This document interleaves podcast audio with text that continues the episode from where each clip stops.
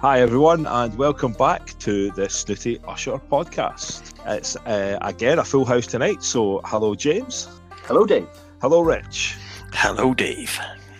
And hello, Dan. Hello, Dave. How are we all doing this evening? We all okay? Yes, as always. Yeah, Still locked Good. down Yeah, can't complain. under the thumb. Good. Well, indeed. oh, yes. So uh, it's been quite a week. Um, both Rich and I made our debuts on an awful app called TikTok, um, which we both swore we'd never do. Uh, not together. No, obviously, we said sadly not. Wait, wait, wait for the Snooty Usher quartet to uh, create one. I don't think the world is ready for that. um, so tonight we, uh, as we record, it is uh, the fourth of May, um, which has been uh, shoehorned into being Star Wars Day because May the Fourth be with you rolls off the tongue. It kind of makes me cringe a little bit if I'm being brutally honest, but if it gives us an opportunity to talk about Star Wars, then I am going to take it. So tonight's going to be a Snooty Usher's Star Wars special. Uh, but before uh, we get onto that, uh, we're going to do a quick round the table um, to see what we've watched uh, this week and where we've watched it.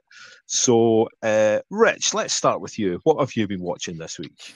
Uh, I powered through four kind of different uh, uh, like films and TV. Uh, I started with The Princess Bride because uh, apparently that's a good film that people like. So I finally jumped on that bandwagon. It was always a film I thought I'd seen, but uh, it's a film I'd never seen. Because when I watched it, I was like, "This is." Like it's almost like nothing. I've, the only reference I had for it was the Once Upon a Deadpool thing with Fred Savage. Mhm. Is that his name? Fred Savage? Yeah. Yes. And uh, I, I was like, so the film just apparently he's just barely in the film Fred Savage, and I thought he was a main part of it. So um, uh, that's where that goes. And um, as the film goes, it's uh, not too bad. Uh, Not- I laughed. At, No, not on. too bad. I laughed at eighty percent of uh, the dumb jokes in the film. Uh, I think it's obviously purposely dumb. Like the, the whole like over the top sword battle between um, uh, Dread Pirate Roberts, we'll call him, and uh, Inigo Montoya is a um, is absolutely ridiculous. And then it gets to a point where he goes, "I'm not, I'm, I'm keeping something from you. I'm left-handed." It's like, all right, cool, that's funny. And then a minute later, the, the Dread Pirate Roberts goes, "No, I'm left-handed as well." it's just so dumb. So, I Uh, think, I think, I think what you've managed to do in the last probably twenty seconds is probably just butcher one of the best No, no, it's good. in the entire movie of probably one of the best screenplays. Like, You think that's Yeah, the best uh, bit? I, I kind of like the uh, the set design from the uh, dungeon, uh, the bit down there. I think it, it, it, it all looks amazing though, like um, because obviously back then, no, no, it doesn't seem like there's any computer shit in it, you know. But uh, everything was oh, just yeah, was just looks like stuff, it? it looks mint, like the whole thing. It looks like a storybook, and uh, obviously Columbo narrating uh, a lot of it's quite cool. Yeah, I, th- I think the, the the the the whole thing about it is it's it's kind of like a, a love story to to fairy tales, isn't it? And um, it's just so clever, like and just like they, they managed to get this, this film, which is about you know fairy tales and pirates and everything like that. They get a joke about Vietnam, and it you know and it's just it's just so well done and so slick and uh, sorry, right, I'm just all over your choice. Oh no, it's fine. Sorry, I mean. I, I I loved it though. Like, um, I can't say anything bad about it really. I mean, obviously the because I think they get away with it being so cheesy because it's just about a fairy tale, so they can get away with pretty much anything. So if anything bad looks bad in the film, you could just say, "Oh no, well, it's just you know, it's part of the story. It's in the it's in the book." I mean, but there's nothing That's bad true. about the film, but you know, if anything's over the top, it's like, well, it's just a kid's storybook, you know, it's fine. And then the whole the whole joke with Fred Savage about not really he doesn't he wants to skip parts and he's questioning sort of like, no, that can't happen to the main character. And uh Columbo keeps threatening to stop stop the book and stuff. It's uh that's really good. I enjoyed it. Finally, I can say I've watched Good it. stuff. Good stuff. Uh, does anybody want a peanut? Oh, do you know, and plus it has probably one of the best performances of any wrestler in a movie. I think with Andre the Giant. yeah. Well, Yeah. well, I've seen uh, Steve Austin in The Condemned, right? high contender. Uh, three other things I quickly watched. Uh, Stranger Things season three. It was uh, it was good. You know, more the same really. Uh, I think that that them kids are getting a bit worn out now. To be honest, I've seen too much of them, and they're in everything else now that needs a, a child actor. So uh, it just seems to be the the the, the guy who was kid who was in it. He seemed to be the one who pops up everywhere. Like um, uh, Finn, Finn, Wolf, Finn Wolfhard, yeah, because he's going to be in the new Ghostbusters. He was he did a voice in the Addams Family, and Mhm.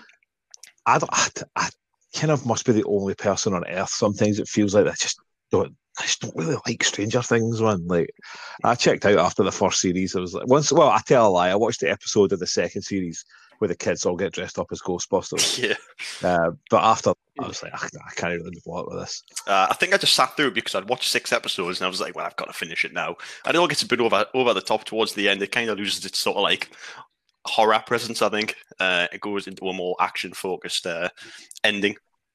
Um, and then uh, Well, I third- tell you what, sorry, sorry to jump in, mate, but I think the the the the series lost something when when they killed off Barb. I think like she was definitely the uh, the the best character. Dan, don't you agree? Dan. Is Dan there? That silence Oh. was well, I'm not- well played, sir. check, I check, check my, check my internet connection there. I have never said eh, met anyone who has had such a outrageous reaction to a hatred for a character as Dan has for Barb in Stranger Things. All right, I'll, let's clarify this. I don't have a hatred for the character of Barb. I have a hatred for the reaction that came out after she died. She was nothing more than this auxiliary character ancillary character. She's just this little throwaway person who was inte- all they were there were for is motivation for uh, our best friend to regret the fact that she ended up going sleeping with uh, what's his face, uh, Joe Siri, and then there's this the, the cult of Bob occurred. And it's like, oh yeah, we're all Bob. It's like, get over yourself, man. Like, these characters are in every film. They're in Yeah. every TV show, and there's no reaction to it. Why? Why Bob? What's so special about Bob? Uh, it's the type of people that did that were the same type of people that actually think they're in a house in Harry Potter. You know, like, well, I'm Ravenclaw and I'm I'm Hufflepuff. Well, I, I like Superman, but I don't actually believe I'm going to go and read Daily Planet. You know, but anyway, sorry, Rich, we just jumped all over you a second. I, I, I enjoy any moment that um, Dan has a spirited argument. That's fine with me. It's, uh, and my third film, and finally, uh, quickly, I watched a small found footage horror film called Willow Creek, which was about like um, these this couple who go in search of a Bigfoot. Um, bit bit light on the uh, the old Bigfoot um, footage, but uh, there's plenty of them sort of you know Blair Witched runny nose and stuff crying into the camera. Um, looking into it, it was dir- uh, directed by a guy called Bobcat Goldthwait. all right, If you know him, isn't he Oh, the, from- the little screaming guy from? Police, Police Academy. Academy. Yeah, Police yeah. Academy, yeah. Um, fun bit of a trivia there, but yeah, um, Willow Creek. If you're interested in Bigfoot, I guess it might be up your street, but uh, nah, wasn't really for me. But as follows the trend of two things I kind of liked and one I didn't. so, Willow Creek, if you want a, a lot of people crying and sort of dodgy footage of the ground running away. So yeah, there you go. Three films. Okay, okay, James, uh, what have you been watching? So um, after after Devs last week, um, there's another a sort of slightly similar um, show that's just popped up on uh, Amazon Prime. Um, it's called Upload, um, and it's it's kind of dealing with a, a sort of similar kind of idea. Um, the it's uh, Robbie uh, Amell, uh, Amell Oh yeah, yeah. who, who who looks f- to me looks like a bit like a like an uncanny valley uh, Mikel Arteta um, for for people who know who he is. But um, he's basically uh, an, uh, an LA douche slash programmer who becomes uh, who basically dies and gets uploaded to his his rich girlfriend's family's sort of afterlife program that they've they've got, and it, it takes some ideas from like some Black Mirror episodes. Um, the the probably probably the most the most famous like love episode of Black Mirror. I don't want to spoil it if anyone hasn't seen it, but but that episode it kind of takes that idea. But imagine if the person you imagine if if like the person who you decide to spend your afterlife with if you weren't sure if they actually were your soulmate, if it was someone you just started dating, sort of thing. Um, so it, it's it's it's pretty it's pretty good. But it's also it's made by um it's made by Greg Daniels, who's the guy behind the American version of The Office and Parks and Rec. Wow. And it's got a lot of it's got a lot of comedy in it, a lot of satire, satire about like um about like healthcare and uh, various other things. Um, but it, it's it's really good. Um, there's the episodes like are, are like sitcom length. They're only 22 sort of minutes long. Um, and it's also it's got one one for you, Dave. It's got well for anyone who's a, a fan of a certain TV series. Um, the the chain smoking man from X Men, uh, from from X Files, uh, is in. He's one of the oh, well, not him, but like the actor is in a is in it as well. Oh, nice. So uh, so that's one. It's uploading. That's on. That's on. Uh, it's on. Uh, yeah, Amazon Prime at the minute. Um, another thing I want to mention was on on YouTube, Toast of London, Matt Pe- Matt Berry's um, Matt Berry's show about uh, about an actor uh, from London. Um, basically, there's, there's some more with, with the with the isolation that's going on at the minute. They've produced some more episodes that are on YouTube to watch. Um, the audio only, but there, there's like five episodes, they're only a few minutes long each. But it's got most of the main characters back for it, and it's it's really really good. Um, them as well. Just Steven Toast just trying to make phone calls, trying to live his life. Um, in in the lockdown, it's just it's just really good. And then the third thing I want to mention was basically because of because of the podcast um, with uh, Zach Braff and Donald Faison. Um, I've been I've been watching um, rewatching the early episodes of, of Scrubs because they're doing a podcast where they they rewatch the early episodes. And I just want to mention that as well because I'm watching them recently. And just a few days ago, they mentioned um, a few episodes ago, they mentioned how great Sam Lloyd was um, and his band and everything, the Blanks. Um, and he tragically died this week, early this week. Um, played played Ted the lawyer in uh, in Scrubs. So I thought I wanted to mention that as well for the uh, for for a twenty year old, almost twenty year old sitcom. It really really really stands up quite well. Yeah, I think so. I mean, When- and, Sorry, go on. and and I know saying that Scrubs is nearly twenty years old makes everyone feel absolutely Yeah. ancient. But uh, but yeah, but yeah, it's it still holds up to the sitcom. I just watched it like the last. I mean, it just came back on all four, I think, but it came on about a year ago, and I watched it again and was surprised that one, how funny it still was, and and how how Yeah. fresh it was, um, but just how objectified uh, Sarah Chalke is, particularly in the first in the early seasons. Oh. she's got her top off. Yeah. every second episode. I was like, God, this is still this is a wee bit. I didn't like it because it's a wee bit uncomfortable, but you know, obviously the, the writing and the, the actual show itself kind of there is so so on the podcast they have like they've had Bill Lawrence on there, John C. McGinley was on it, um, uh, uh Julie Espinosa, uh, Sarah, Sarah Chalke's been on it as well, um, within like the first sort of ten episodes. Um, but, but one of the things that Bill Lawrence has said that he really wanted to push it for like like what what you could show on network TV, and he also said that that's why he made sure that he had almost as much male nudity, Yeah.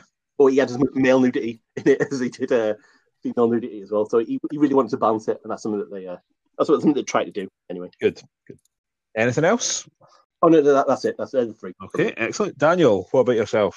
Once again, I haven't managed to watch a lot. Uh, uh, I've, but what I have seen, I've really enjoyed. Uh, I've been watching the TV show Breeders on Sky One, starting starring Martin Freeman and an actress whose name now escapes me. Uh, now I don't have kids, but I found this uh, show really sharp, really witty, really really well written. Like twenty five minute a pop episodes. It was just about two parents who struggle to deal with the kids as well as dealing with life, and I, I found it really, really funny. I don't know if any one of you guys have watched it, but I would thoroughly recommend it. I have I haven't seen it yet. Her name is Daisy Haggard. Um and she's she's brilliant. Like Yes. I don't know if anyone remembers um a sketch show a few years ago called Man Stroke Woman, um, Mhm. which had Nick Frost, it had um Daisy Haggard was in it, Amanda Abbington was in it. Um, the little guy from round here that's uh, that was in Game of Thrones, whose name I keep forgetting. Um, he was in it, and Had, had, had the, guy, the guy who played Nathan Barley as well. He was in it, wasn't Oh, he? it well? was it was one of those like Mhm. really it really pushed. It was really dark black comedy in places, and some of it was just brilliant. Um, and I've always she was one of the best things in it. Um, and uh, yeah, so it's been on my list not because Mark Freeman's been in it, which you know is, is, he's great, I guess, but I, so I need to watch that because she's in it because I always kind of liked her. Um, cool. Yeah, Anything she's else? great in it as well. Uh, the two films I've watched, uh, I've finally got around to watching Oh, yes. Extraction, which uh, James talked about last week, I believe. Uh, very much enjoyed it. It's a film that should have really came out at the cinema. I think uh, it's one of the one of the few sort of straight to Netflix original releases that was actually Also, like like Brighton, really good it? from start to finish. Uh, like it- like Bright, yeah. Sorry, I'd like. you know, as Bright was okay. It wasn't it wasn't brilliant. It was okay. I think it had, it had some promise. Uh, Yeah. maybe it should have been wrote by someone other than Max Landis, though. Uh, but no, Extraction was really good. It owes a lot to John Wick, uh, very much in terms of action scenes and uh, violence, and it can get a little bit sort of derivative. But what I really liked about it, and it's one of those sort of weird things that not it won't be to everyone's taste, is that I like having bad characters in films. Like I don't have, I don't always have to have my main character be a hero or someone that I like. Uh, this film is full of people who do evil things or bad things, and they aren't very good people. You know, like Chris Hemsworth on his, I guess the team that he works for, the mercenaries, and obviously they're working for a Mhm. drug lord to get his son back, and they're killing people. Sure, they're Mhm. killing bad people. They're still killing people, and causing havoc along the way. Uh, I really enjoyed it, and Chris Yes, Hemsworth yeah. plays Broken really, really well. Like I can't, I can't wait to see him in some more sort of serious drama, uh, dramatic stuff because I think he could do really, really well. Mhm. I think he's obviously found his niche doing comedy, but I hope this is a, a turning point from where he starts taking on some more serious roles. Uh, I mean, you get flashes of it as uh, Fat Thor, I guess, in Avengers, but like he's he plays dark and broken in this really, really well. And I would recommend anyone to Mhm. watch it because it's got some really great action uh, thr throughout the film, and it is violent. And yeah, I, I like I like bad characters in films, and there are some really bad people in this. Yeah. Nice little turn by David Harbour as well, getting in any cameo he can. Uh, the la- the last film I watched was sadly not as good or enjoyable. Was Sh- you should I UK? yeah, I've, I've spoke to you about really this. Like it's uh, it's pretty together it, it abysmal what's on there at the minute.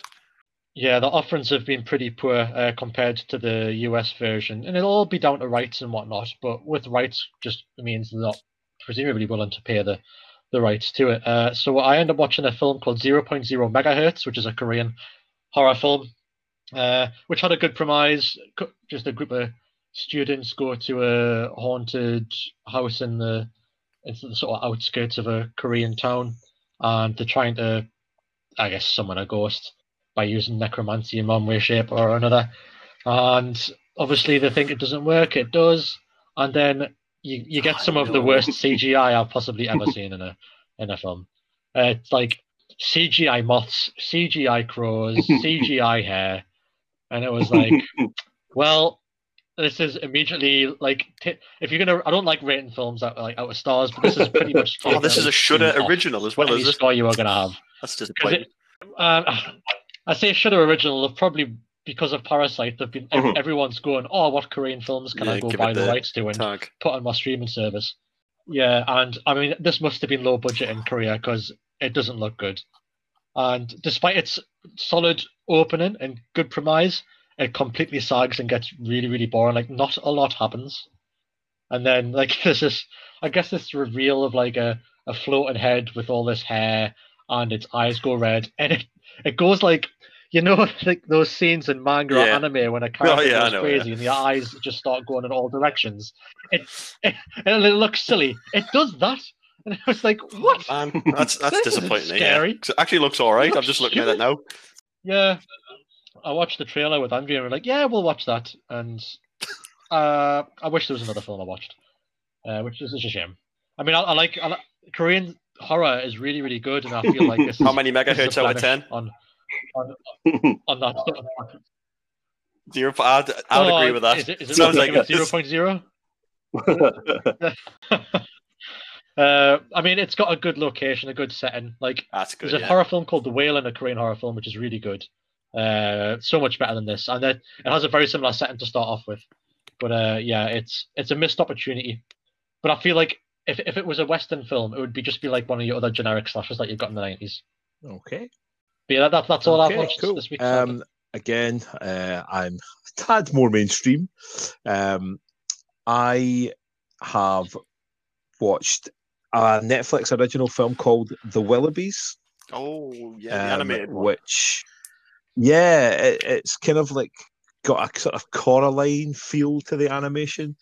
Um, I really, really enjoyed it. Um, I wasn't really expecting to. Um, it's narrated by um, Ricky Gervais as a cat, um, and it's about kind of these four kids of these really horrible parents who hatch this plan to um, make their own family without their mum and dad. I mean, their mum and dad are just odious, uh, voiced by uh, Martin Short and Jane Krakowski from uh, like Kimmy Schmidt and So other that's got a good voice cast on this Um, mind for a Netflix film. Yeah, and like the, the sort of the, the oldest child is voiced by uh, Will Forte, you know, MacGruber himself.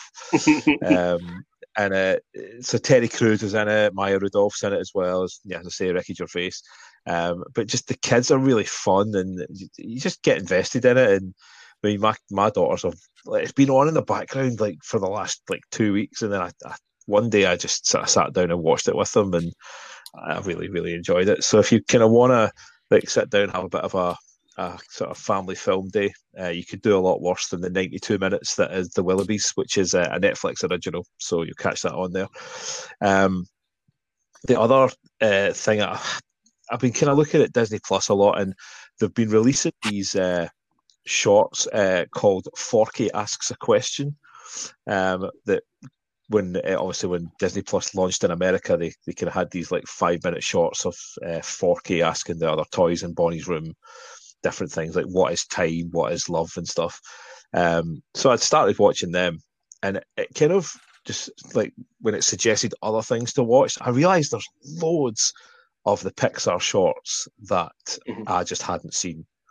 Um, so I watched through a few. I just want to pick out a couple um, of particularly good ones. Um, one that I, I did see in the cinema because it was one with Incredibles 2 was uh, Bao, uh, which was set in uh, Canada. And it's like a kind of Chinese Canadian um, mother who uh, is obviously estranged from her son. And there's a whole allegory played out over this little bao sort of cookie thing that turns into her son. And it's just absolutely beautifully animated. It's a really lovely story.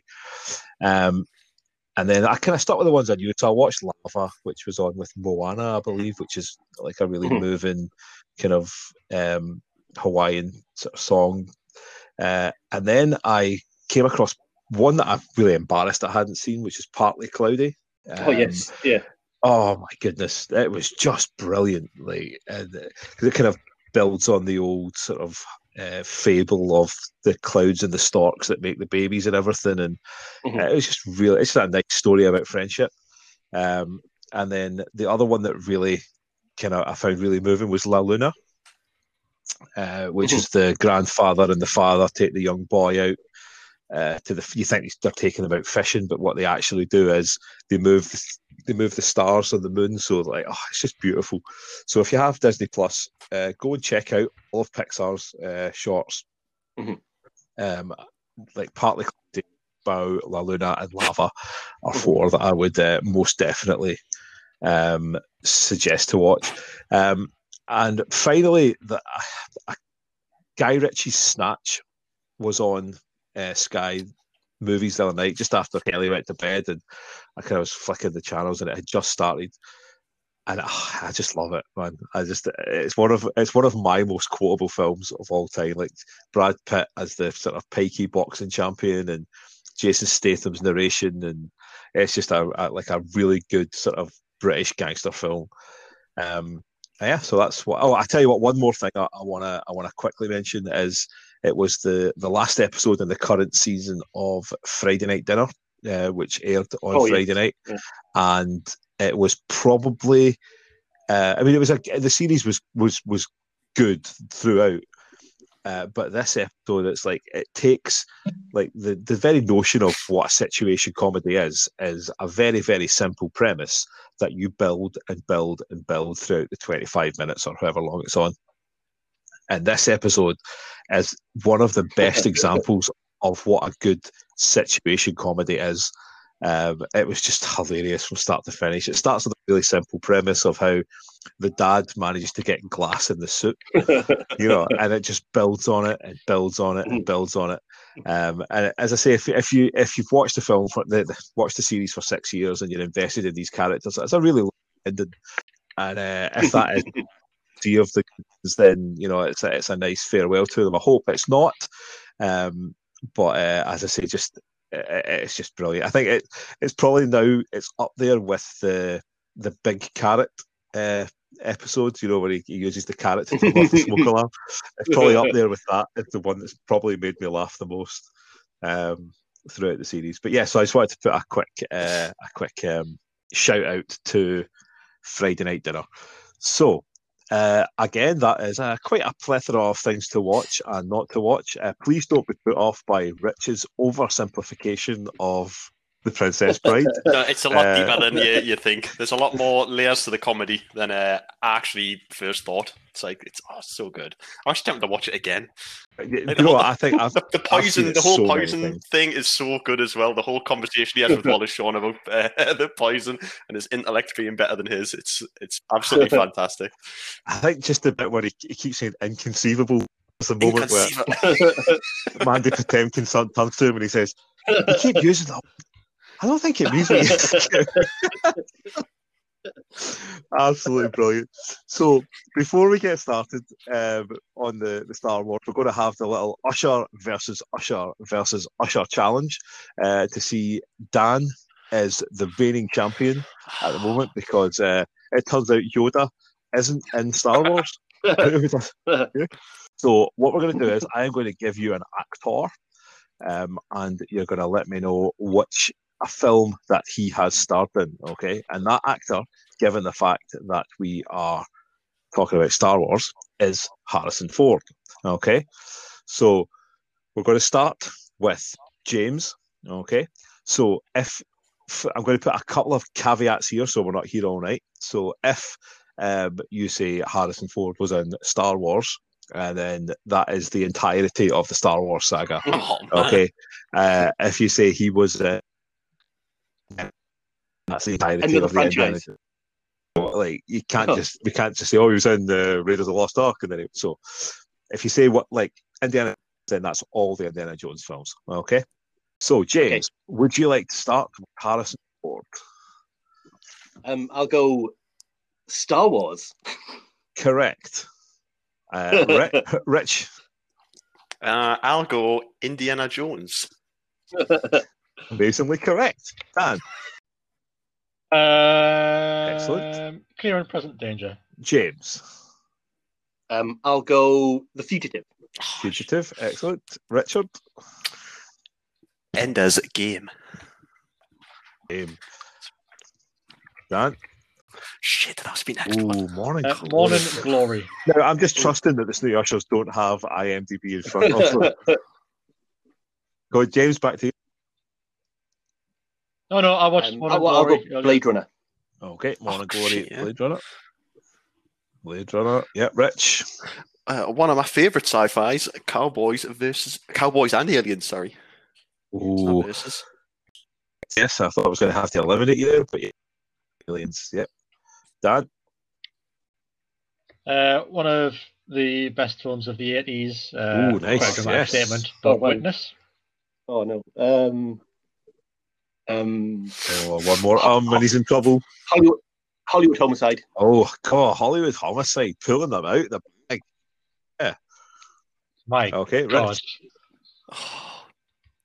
I can't. He was on a one about like a plane jacking. I'm Um, gonna, I'm gonna have to count you down. oh, And Air Force. ti- Air Force. Oh, time's up. Nope. Uh, uh, Rich is out. Dan, you've got to finish it. Would it be remiss of me to finish uh, Richard's answer? Oh, Air get out of here, man! Come Air on. Force One. It's the president's plane, of course. Okay, James. Oh, I'm really struggling now. Um, uh, uh, what's the one? Six days, seven nights. Is that- Six days, seven nights. I don't think. Oh, is the title? He's correct. Oh, he's by still in. Oh, Dan. Uh, the most recent cinematic Call of release, the Wild, Harrison it was, was, uh. The Call of the Wild. Okay, James. Um. Oh no, I think I'm done. Um. Uh, Toy Story. Um. Uh. Toy Story.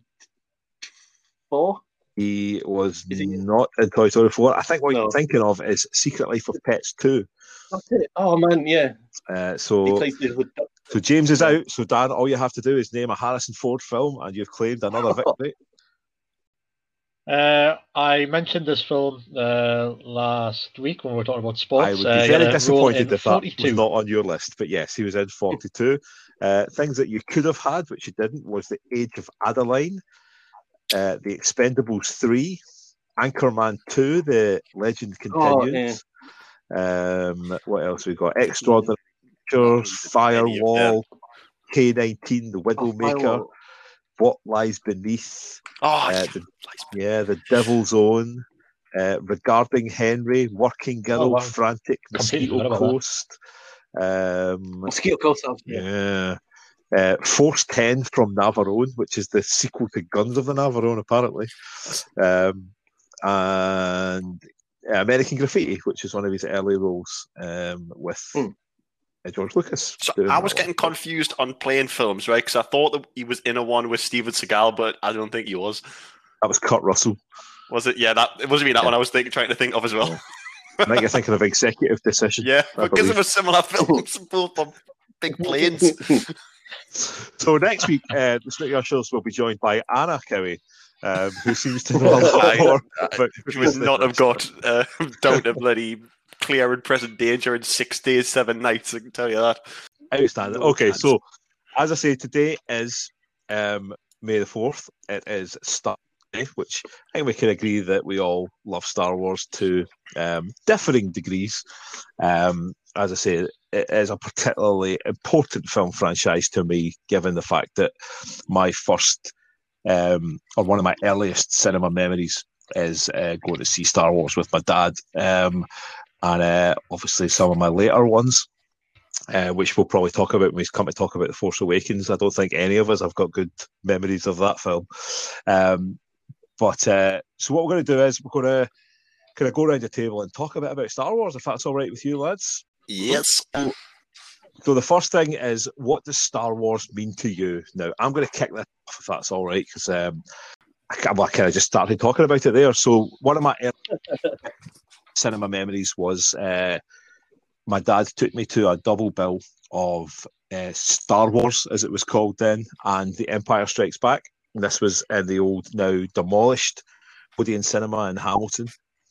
And this was probably a couple of weeks before Return of the Jedi uh, came out in the cinema. So I was about six. Um, and uh, I'd been to the cinema once before to see a re-release of Snow White and the Seven Dwarfs. Um, as I say, I, I was all well and good, but when I came out of this, it was like something had just like clicked, and I was like, I just loved every single minute of it. And I've said before, various different platforms that I can trace my love for not just Star Wars but for film down to the moment when I was sat watching Star Wars. And um, it's right at the end when the X Wings are going towards the Death Star. And Red Leader says, Lock S foils in attack position. And then the X Wings do their little thing. And I just, I, I something to do with that moment. And uh, I just knew that, yeah, I was, I was going to enjoy this. And uh, film was something that, you know, has gone on to shape my life in the intervening 37 years since that day. Um, yeah, it just means like it's childhood. Star Wars, I had everything. You know, you think my my cave is full of uh my it's full of memorabilia now. Like I had every single toy, I had every lunchbox, pajamas, bedspreads. Like if a biscuit had a had a stormtrooper on it, I made my mum buy it. Um, and uh, it's just one of those things. It's just always been there, you know. Like whenever I was sick as a kid, I'd put on Return of the Jedi, and there's always something about the Sarlacc pit that always I just loved that battle. Um, and then as I grew up, you know, it was just always there. I always watched Star Wars, you know, and I can I can do the original trilogy like totally word pretty much. Um, but yes, so I think for me now, the, I have a really good relationship with my mother in spite of the fact that she threw out all my Star Wars toys, which is something that I have, you know. And I mean, you guys know me and know how much of a collector I am. Uh, the day that I went home uh, and found out my mum had chucked out all my old Star Wars stuff was was not a not a good day for me.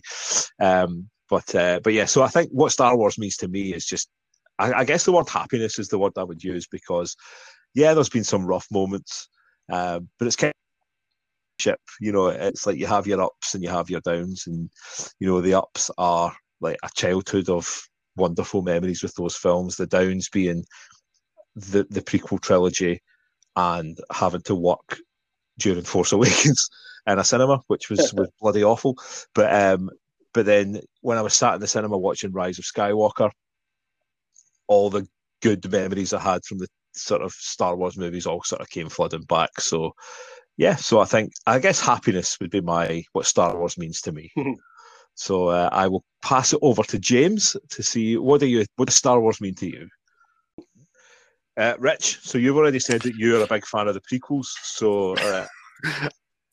I, I, wouldn't say a big fan. Like, I, I can't really like speak to uh, like the love of Star Wars as much as you know someone like you that watched the premiere in your teenage years. Um, and obviously, uh, I think James is a little bit more sort of invested in the uh, franchise because I did a, I did a weird thing. Like I had I didn't watch Star Wars like until after I'd seen um, Phantom Menace. So I never watched the original until I'd seen Phantom Menace in 1999. Was it? Right. Yeah, 99. yeah. yeah. So um, obviously watching the Phantom Menace, and I'm like, wow, this looks all technological. But then going back and I just I I, I love the story. I just don't think in my mind back then I was like, this doesn't look as good. If you know what I mean. Yeah. Sure, I mean, I, I still love, that, I still, yeah. I still love the story. There's, there's still bits in like, you know, one of my best moments is from the uh, original trilogy. Um, it was just I had watched the prequels um, first, so in the, in the correct order apparently. Uh, as, as so I, think, I, think, for you, it's like as I, as I say, you're you're a, a bit younger than uh the, the well than James, and certainly a lot younger than me. Yeah. Um, but so I, we, we make a joke about well, Rich doesn't watch anything before 1990, but like I think it it, it wasn't probably that's probably true in a way, and, and the fact is it the haircuts are probably the things that have dated the worst in in the original series. So yeah. if you never what 1999 or 2000, then you know I guess it it's gonna look odd. Effect. Yeah, definitely. and uh, I mean, to me, at the moment, it's it's more like I don't have a, like a, an emotional attachment to Star Wars, but if anything, it's just event cinema to me. Like I know it's going to be the most talked about sort of thing going on for months, so you have to be involved almost. So yeah. when a Star Wars film comes out, I sort of double down and I'll go back and watch, um, you know, prequels, the you know the original trilogy, and I'll catch back up on it, um, just so I can be in the conversation in the loop. So it's not something I shy away from. It's just uh, to me, it's event cinema. Uh, and okay. I don't really have like a, an emotional uh, connection with it. But I still, uh, regardless, I still enjoy the films. I don't really have a bad thing to say about them except Attack of the Clones. So that can go in a bit. Yeah, we'll talk. We'll come to. We'll come to that later. okay, Dan, what about you? So, so, obviously, Dave, I'm, I'm so much younger than you that um, for me, Star Wars was a like the original trilogy was like a package that, that had already come out when I was when I was kind of became aware of it.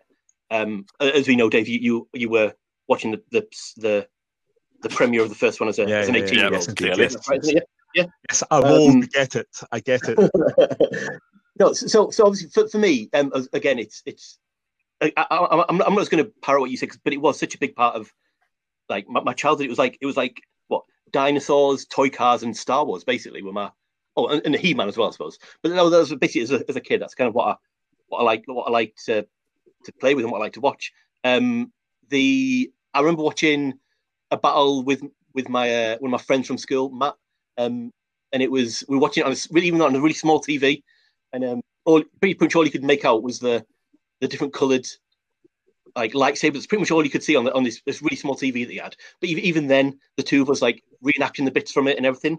Um, and it's just like it's just such a it's such like a great part of of my childhood. And, and I'm, I'm not I'm not alone with that. Probably millions and millions of people around the world childhood. Um, but the one thing that I want to say, what it means to me, is it kind of shows the power of of cinema because it was it's like a magical kind of thing that that like you said there, Dave. You remember going to see it and um on on and that like a moment that kind of turned on your your whole love of cinema that that Yeah. that you know was still going long decades later and still going along decades later. Same with same with myself, but it also kind of shows how how disillusioned you can be when that kind of goes wrong as well. And I mean I, I do mean that in a positive way because the love that people have for, for a thing like like Star Wars when it when it goes wrong, um, I generally believe that the, the Phantom Menace kind of like backlash is, is the same as like the cynical backlash we've seen like the latest Star Wars films where people are complaining that, that a certain character doesn't react in this in a certain way, and it's that's very that's a very kind of like cynical kind of way. I genuinely believe that Phantom Menace was people just being disappointed with the film rather than it being a um rather than it being a, a backlash against the film. It was it was and it, it's a film that really disillusioned me with the the whole kind of thing. So much so that I didn't even watch um, Revenge of the Sith until like years after it came out. I, was- I was so kind of turned off by like someone to making a, a film that for me was like about childhood wonder and then turn it into a film about um, and tariffs, Yeah. trade tariffs and that kind of thing, um, and parliamentary procedure. Um, so by the time after that and Attack of the Clones, I was I totally turned off. But but that was because so for me, what Star Wars means is it's the power of cinema because then, and you know, decades decades later after that, Force Awakens comes out and it was all back. It was I was taken back to that that first time that I saw it. You know that that fanfare of that blast of the fanfare of music. Um, it, wa- it was all forgotten. It was all forgiven. And like a like a relationship where you've had that that argument, and you know you just run back into each other's arms and it's, it's all good again. That's kind of like, and that's what so that's what Star Wars means to me. It's basically like a distillation of of the of the power of cinema, basically. I've got some big memories uh, of like going to cinema, and obviously I was. I didn't get, have a chance to see the original ones in their original form, at least in the cinema. I caught them all on VHS, and something that struck with me throughout the years is how much of an impact those films had on me, despite the fact I was watching them on a VHS on a small TV in a living room. Uh, no film or very few films have had that same impact on me since, being completely captivated by what was going on. Uh, I mean, it's it's a to me, it's this perfect example of world building and fantasy that uh, was a, a big part of my upbringing when I, in terms of film and TV. Uh, like being brought up on the likes of stuff like Krull and Star Wars and those fantasy science fiction films, uh, as well as literature as well. And I think one of the biggest parts of it is like, much like yourself, Dave. Have, I didn't have all the toys, but I had a lot of them. Uh, handed down from my older brother, uh, and that's how a lot of this information was sort of passed down. And uh, me and my brothers would play religiously, making up our own stories and having our own battles with all the figures from all the films. Uh, and I it's Star Wars to me. It's so much more than a film, and it's so much more than this wider universe that it became in literature and TV and whatnot. It's it's not quite a way of life, but it's infiltrated so many parts of my childhood that it's an unforgettable experience, and it brought so much happiness outside of the films as well. Yeah. But it wouldn't have been possible without Cool. the I films. think, do you know? I totally, I totally agree with that. It's it's so much more than a film for me as well. And um, I'm not like I don't go into too much to the. It's not the expanded universe anymore because it's all kind of been canonized or not, hasn't it? But um, I just love it, and I think yeah, there is the, the prequel trilogies which we'll talk about are, are a mess, but it, it, it's just a whole experience, you know, and um, yeah. So I guess we'll we'll talk in a bit more detail about uh, about the films later on. But if you were to pick out one character, uh, which character would you pick out uh, and why? So again, on this, and I've kind of been round the houses because you know it's it's I love. Um, I love Poe Dameron from the, from the new trilogy. I just kind of loved because I was my favorite ship was the X-wing in the original uh, series. Uh, I just wanted to if, if I could make anything real, um, it would be a it would be an X-wing fighter, and I would love to fly an X-wing fighter. Um, and uh, so the fact that Poe Dameron was a main character in Mhm. Star Wars film, I, I just thought he was great. And just by the time you get to Rise Skywalker, he's kind of this kind of like swashbuckling hero who Mhm. manages to have chemistry with every single thing. If he was talking to a plank of wood, you know, the scene would probably sizzle. Uh, he's very kind of like at first he kind of echoes sort of Han Solo or Harrison Ford sort of charisma, but then it's even like like it's almost like Errol Flynn, you know, that kind of swashbuckling yeah. hero. Um, but then I was I was watching A New Hope um, when I was kind of doing some research for this, and I, I, I just really struggle to say. I know it's such a such an obvious answer to say Han Solo, but it's just you know it's like that that bit in the uh, in the the the Millennium Falcon where Luke all of a sudden becomes an expert on the Force. And, uh, and he, it's, it's, the line the line he said is he says something like, um, "Good against remotes is one thing, kid, but good against eleven is something else." And I was like, Yeah. it's almost like somebody else is writing his dialogue. It's just so much Yeah, better yeah. than everyone else's, you know. And, um, so charismatic and so larger than life that I, I really struggle to pick someone other than him. Um, so I'm, I'm going to be really obvious, man, and, and I'm going to have to pick. Han, I'm going to have to pick Han Solo just over um, Poe Dameron, and only just over the old Ben version of Obi Wan. As much as I love Ewan McGregor, the, like some of the, scripts of those deadly films make it impossible to choose Obi Wan. But just just old Ben, the whole like sort of confused, like old man hiding all this wisdom, and I, Mhm. I love Guinness's performance. Uh, but yeah, so it has to be really obvious in choosing Han Solo. So yeah, so that that's for me. So James, have you got any advance on Han Solo, or are we just Well, all going to pick so- Han Solo? so, so Han Solo is the correct answer. I mean, so yeah. Yes, of course. Um, yeah. but um, but I, so I- I'll I'll go slightly differently then. Um, the so I, I was thinking I was thinking Darth Vader from Rogue One era. Darth Vader is just so Right. badass that it, was- it was nearly him. Um, I, like like I, I was going to say I was going to give you that. Paul Paul Dameron is just so so so cool, so cool. He, he's almost like although it goes against because obviously just a rip off of Ace Rimmer from Red Dwarf. Yes, of course. Um, it's, just, it's, it's just, I mean, uh, Oscar Isaacs. He's, he's just stolen the whole character from uh, from Chris Barrie there. Um, the uh, and another one was uh, Mads Mikkelsen in um in uh, Rogue One as well as, as the, the kind of designer of the uh, of the of the Death Star.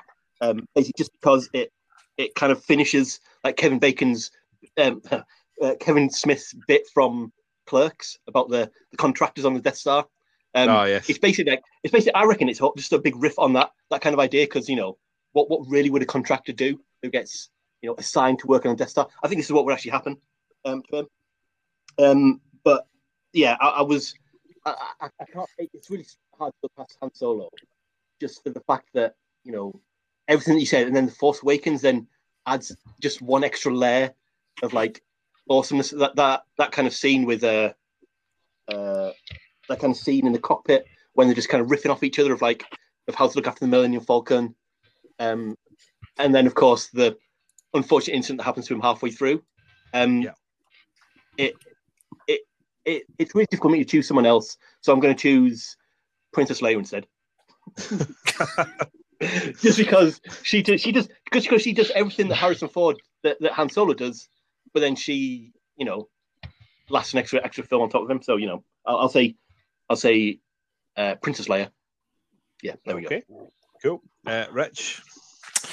Uh, so I've racked my brains over this. Um, basically three, uh, two actually two strong contenders. Um, the first one is everyone's favorite Gungan from Naboo, uh, Jar Jar Binks. Obviously, a, a fantastic sort of addition and great comedy relief um, in the Phantom Menace. Actually, Uh, can, you can know, someone can, can someone send an ambulance to Dave? I think he might have just had a, an aneurysm. paired Um, well with uh, Qui Gon Jinn. Um, I think their their back and forth was like almost Laurel and Hardy-ish. It was very uh, very I've, entertaining. uh, I've I've just texted Anna to come up and give you a slap right now. so- but in, uh, in all seriousness, it's mine's actually very odd um, because it's none of the main cast. It's uh, there's only one real name because I obviously, like I said before, I watched the prequels first, and um, for some reason, Mace Windu always stuck in my head. One because he had like a, a, such an odd colored lightsaber being purple, right? So that always stuck in my head, and it was Samuel L. Jackson that played it. So for some, every time Star Wars was mentioned, like I always bring up Mace Windu, and you know he's probably ranked among the the best um, Mhm. Jedi, uh, you know, high above Yoda and Luke and stuff like that.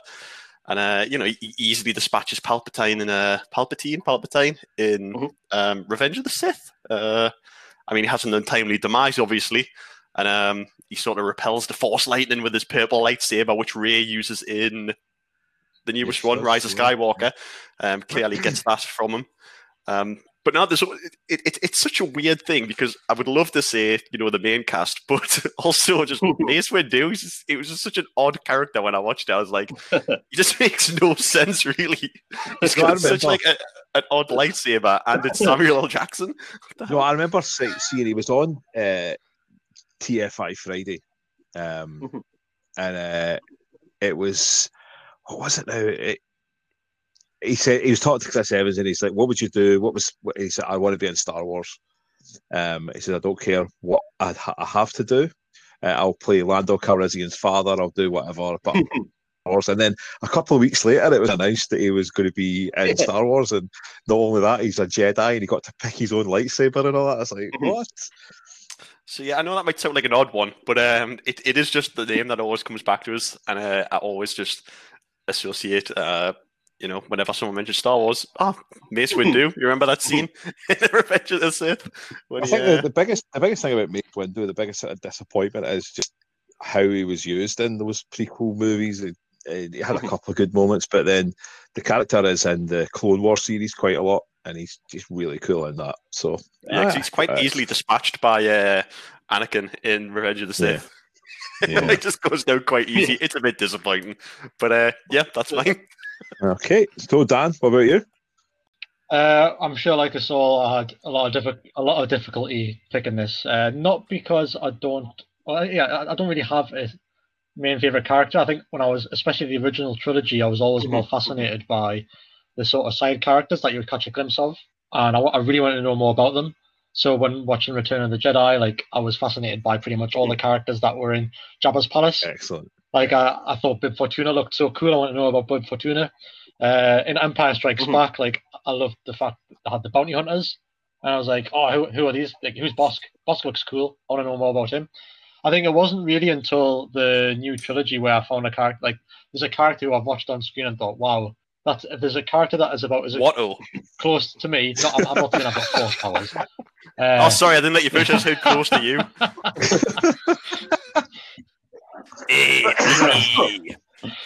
Touche, touche. uh, no, uh, I think I did. I think Force Awakens was a decent film. I don't think it's as good as what it it was made out to be uh, when it came out.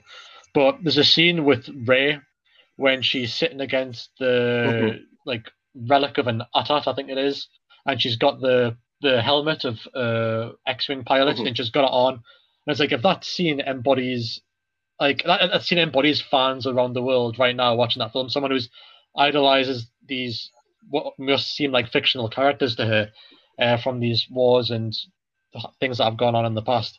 Think that's the, the first time I've like related to a character, and I think as a result, and I really like her arc throughout the new trilogy as well. Uh, I think I'm probably going to put down Rey uh, as my Mhm. favorite Uh, character. she is she is great, and I Who's think on a the, lot. the thing that um my niece um uh, she was when did when did Force Awakens come out? So it was about yeah she'd probably been about seven when she saw it. Now, this was like um like Star Wars was the Force Awakens, and like she absolutely idolized Rey and then Jyn So after that. She'd probably be mortified because she's like 13 now, so she'll probably be mortified that I'm talking about it like this. But um, it was just really cool to see her love a character like that the same way that you know I loved Han Solo when I was that age, you know, and, and stuff. So that was pretty cool. Um, so a good choice. Okay, so um, before we go into the the countdown um, of how the Snooty Ushers ranked the Star Wars films, um, we're going to talk uh, a little bit about what your favourite moment is in the Star Wars. Um, so there's, there's so many, and I, I kind of touched um, a little bit on mine. Um, I'm just going to kind of expand on it a little bit, and it, it, it's basically the the end of uh, Star Wars Episode Four, um, or Star Wars as it as it will always be to me, and um, it's when this little band of uh, rebel fighters go to destroy the the Death Star. Um, it's just, it's just, I just loved it. I loved the whole kind of like David versus Goliath part of it. The lock S foils in attack position. Um, well, as I say that, I, I say I trace my, my love back to that moment.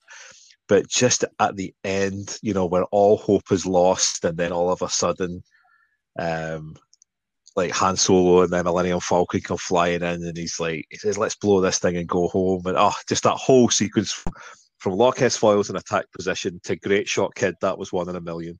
That is probably my favorite Star Wars moment of of the of the what eleven movies um, that have kind of been out there. Um, and as I said, it kind of when you said like James, you mentioned the fact that the Force Awakens got that feeling back, mm-hmm. and uh, mm-hmm. and I can I can trace the, the, the moment where it got it back for me as well was uh, when I can't remember the name of the planet is when Harrison Ford, oh sorry, Han Solo and mm-hmm. Rey and Finn are on the planet seeing Maz Kanata, um, and they are getting battered by the the First Order, and uh, like Han Solo just looks up and he says it's the resistance and then you see the X-wings like skimming yeah, water yeah. and like and I was like mm-hmm. yeah I was in my chair at that moment like I was like yeah this I, am back mm-hmm. you know um and as I said like I didn't like the Last Jedi which we'll, we'll go to talk about later and the moment that sort of crystallized Rise of Skywalker and brought me back to like the love of for Star Wars that I had at the Lock S foils and attack position was that Red Five's in the air. You know, when like yeah, Luke's yeah. X-wing comes out of that, and I was just like, and it's amazing like that. It, I could track almost cyclical. Mm-hmm. You know, the my, my movies uh, started with Lock S foils in attack position and ended Red Fives in the air. So I guess that's technically three moments, mm-hmm. but you know, it, it, it kind of works. So, uh, James, over to you. Yeah, I was going to say it's it's like the, the, it's that first moment that then echoes. If it wasn't that first moment, the other ones wouldn't meet. The other ones would be like, "Oh, that's cool." Yeah. But it's, it's like it, um, they it elevates the other moments in the other films, doesn't it? Because of the uh, yeah, because of that bit. Um, and so so talking of like iconic things, it's um my favorite bit is the um is the uh, the aggressive negotiations like conversation that they have that um Anakin and Padme have. Not not not really, not really. CGI pears are just uh, CGI pears. uh, not really. It's um. So it's it's General Jar Jar, isn't it? Yeah. Yes. it was it was it was nearly, as I already mentioned, the corridor scene. Um, um, like uh, Darth Vader's just corridor massacre at the end of um at the end of Rogue One because that is just so badass.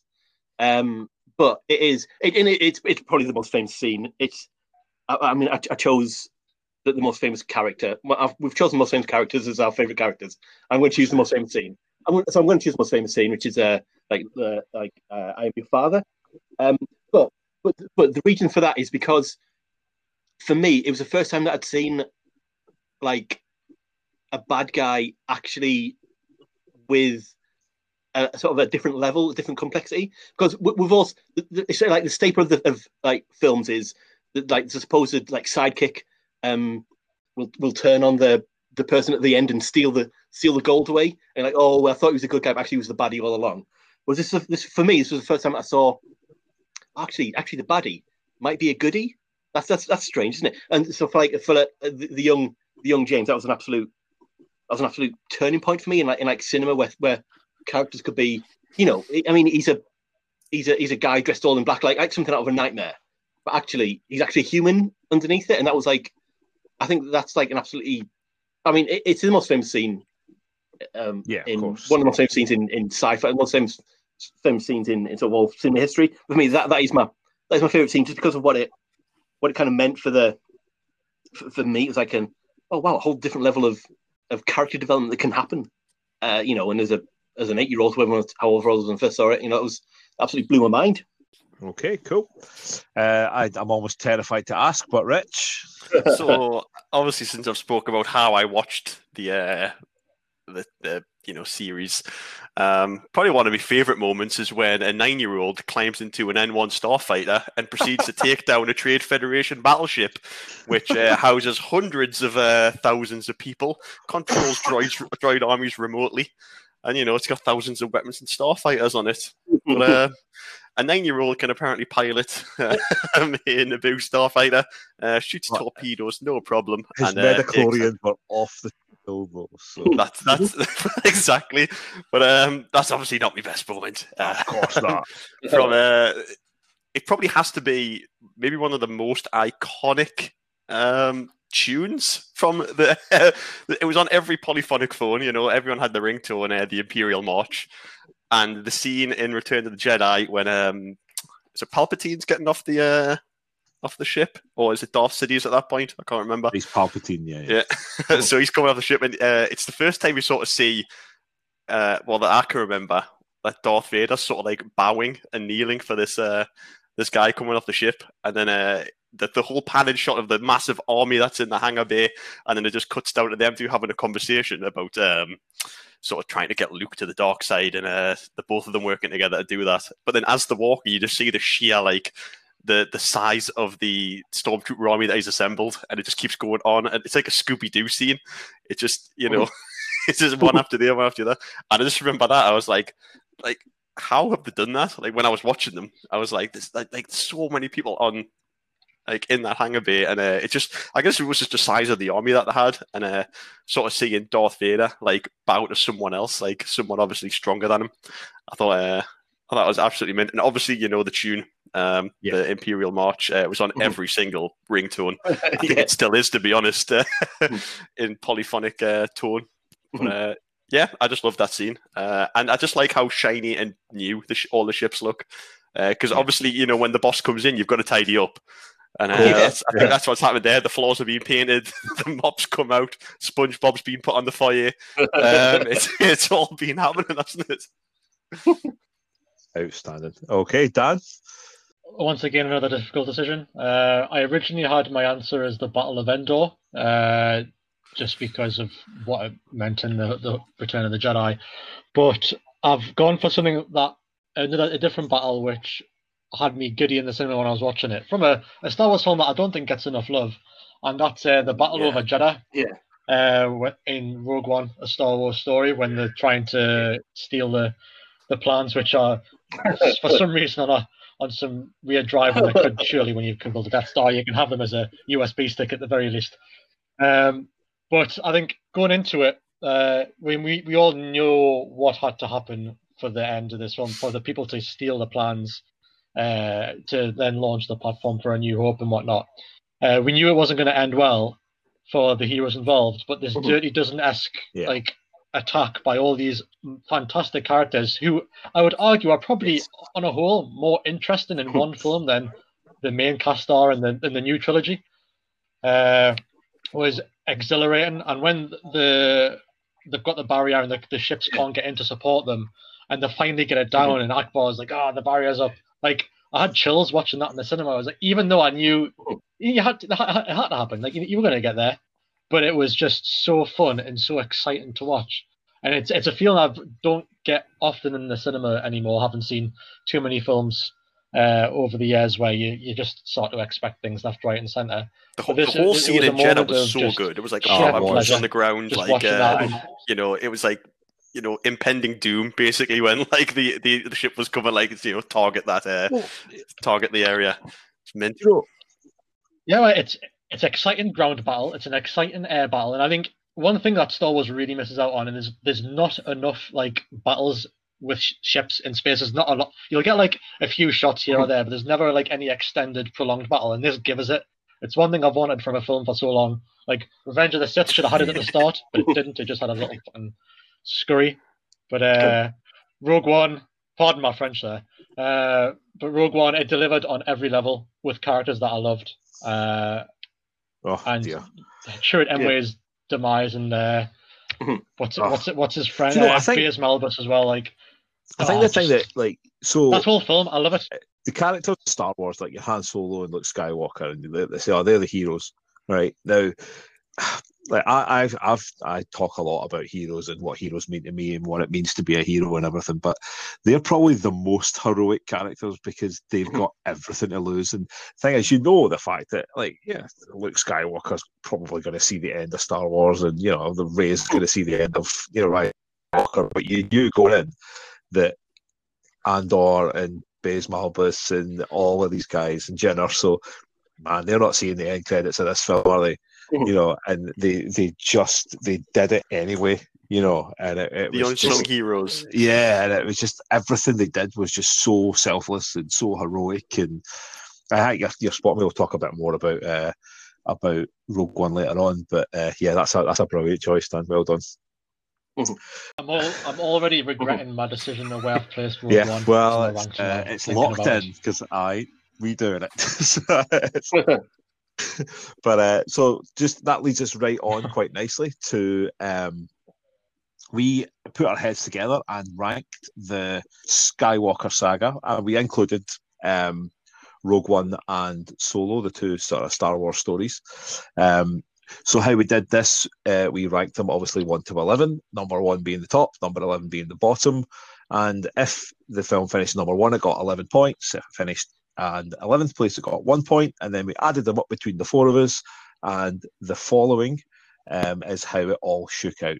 Um, so uh, we're going to do this in a kind of a top of the pops sort of style um, descending order, starting with uh, in that number 11. So I'm not doing that, sorry. Um, so, but uh, so obviously in last place is Star Wars Episode 2 Attack of the Clones, um, finishing bottom of every list apart from yours, James. Um, Yes. So, but I just have to ask why. oh, so so um, I, I've always said that I I know that that Attack of the Clones is is is um the worst film, sort of from a totally like technical kind of point, from a from a the CGI is pointless and horrible, and and you know there's that the yeah, it's, it's just it's just rubbish. However, in, this list of favorite films, um, Phantom Menace had such a such a bruising effect on me as a as a 16 year old Star Wars fan that, that even even 20 odd years later, I, I can't. That damaged my psyche. I still haven't got through that to to get the ranking. So so um you know um Attack of the Clones is a, is a terrible terrible film. It's just that like Phantom Menace, like I, I give it like minus points, like because of the damage it did. That, that then takes it below below Attack of the Clones. For me. Uh, So- yeah, but Attack. The, yeah, if, if I'm if I'm the defender of Attack of the Clones, I hate the film. So, so there you go. So that's so that, that's what. So that's what that's what that's what the person who ranked it highest on on these lists. That's what that's what that person says about Attack of the Clones. So you can put that on the poster, Mr. I think the, the the problem with Attack of the Clones, well, there's many problems with Attack of the Clones, uh, is that it's just not interesting at all. Like you don't you don't believe that anything these characters are saying to each other would what human beings would say to each other. Like even like the romantic moments between Padme and Anakin are just Which seem God. way too. There's way too Oh, many of them in dear. that film. it's just terrible and like it's so the you had not well received from a sort of like I mean I I have quite a lot of affection for Phantom Menace which we'll talk about in a minute but like I, so they say right okay the, the second one's got to be better and it, if anything it was worse you know it's like yeah okay they took out Jar Jar Binks other like apart from like two minutes at the start but ah, it's just like the, the whole thing with Padme and, and Anakin was was dreadful. Then you've got like the CGI was just a, Yes. abysmal. Like it's like why is it this bad?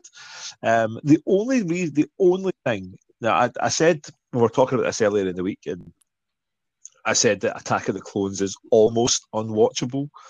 Um, and the the reason I said almost unwatchable rather than Attack of the Clones is now unwatchable is for two reasons, and the two reasons are the clone troopers are just cool as man. I'm sorry, they're Yeah, just Temuera Morrison's so good in this. yeah, like they're, Mhm. they're just they're just great, and like the whole when they're all form performing at the end and everything, and that that was that was just looked amazing.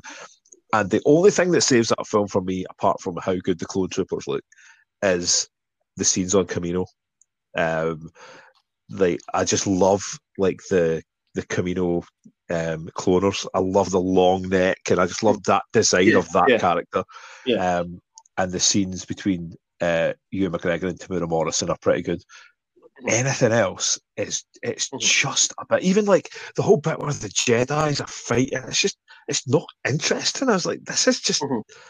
you know, and and even like Yoda jumping about fighting Christopher Lee, I was like, Yeah. this is just Yeah. yeah. Give me peace, man. I was like, is this Yeah. supposed to be a great lightsaber battle? It's like it's not. Mhm. It's an old man fighting nothing. Mhm. Like it's just, it's just, yeah. It was just poor, poor, poor. I Um, think it, it's so it's so inconsequential as well. It's like yeah, w- why have we got this middle section of the story that doesn't that it Yeah. sets it sets up things that no one cares about. Like no one's. I mean, so, so it's like lit- literally like that. The kind of ninety seconds it's got like like um Boba Fett, you know, seeing his dad sort of thing.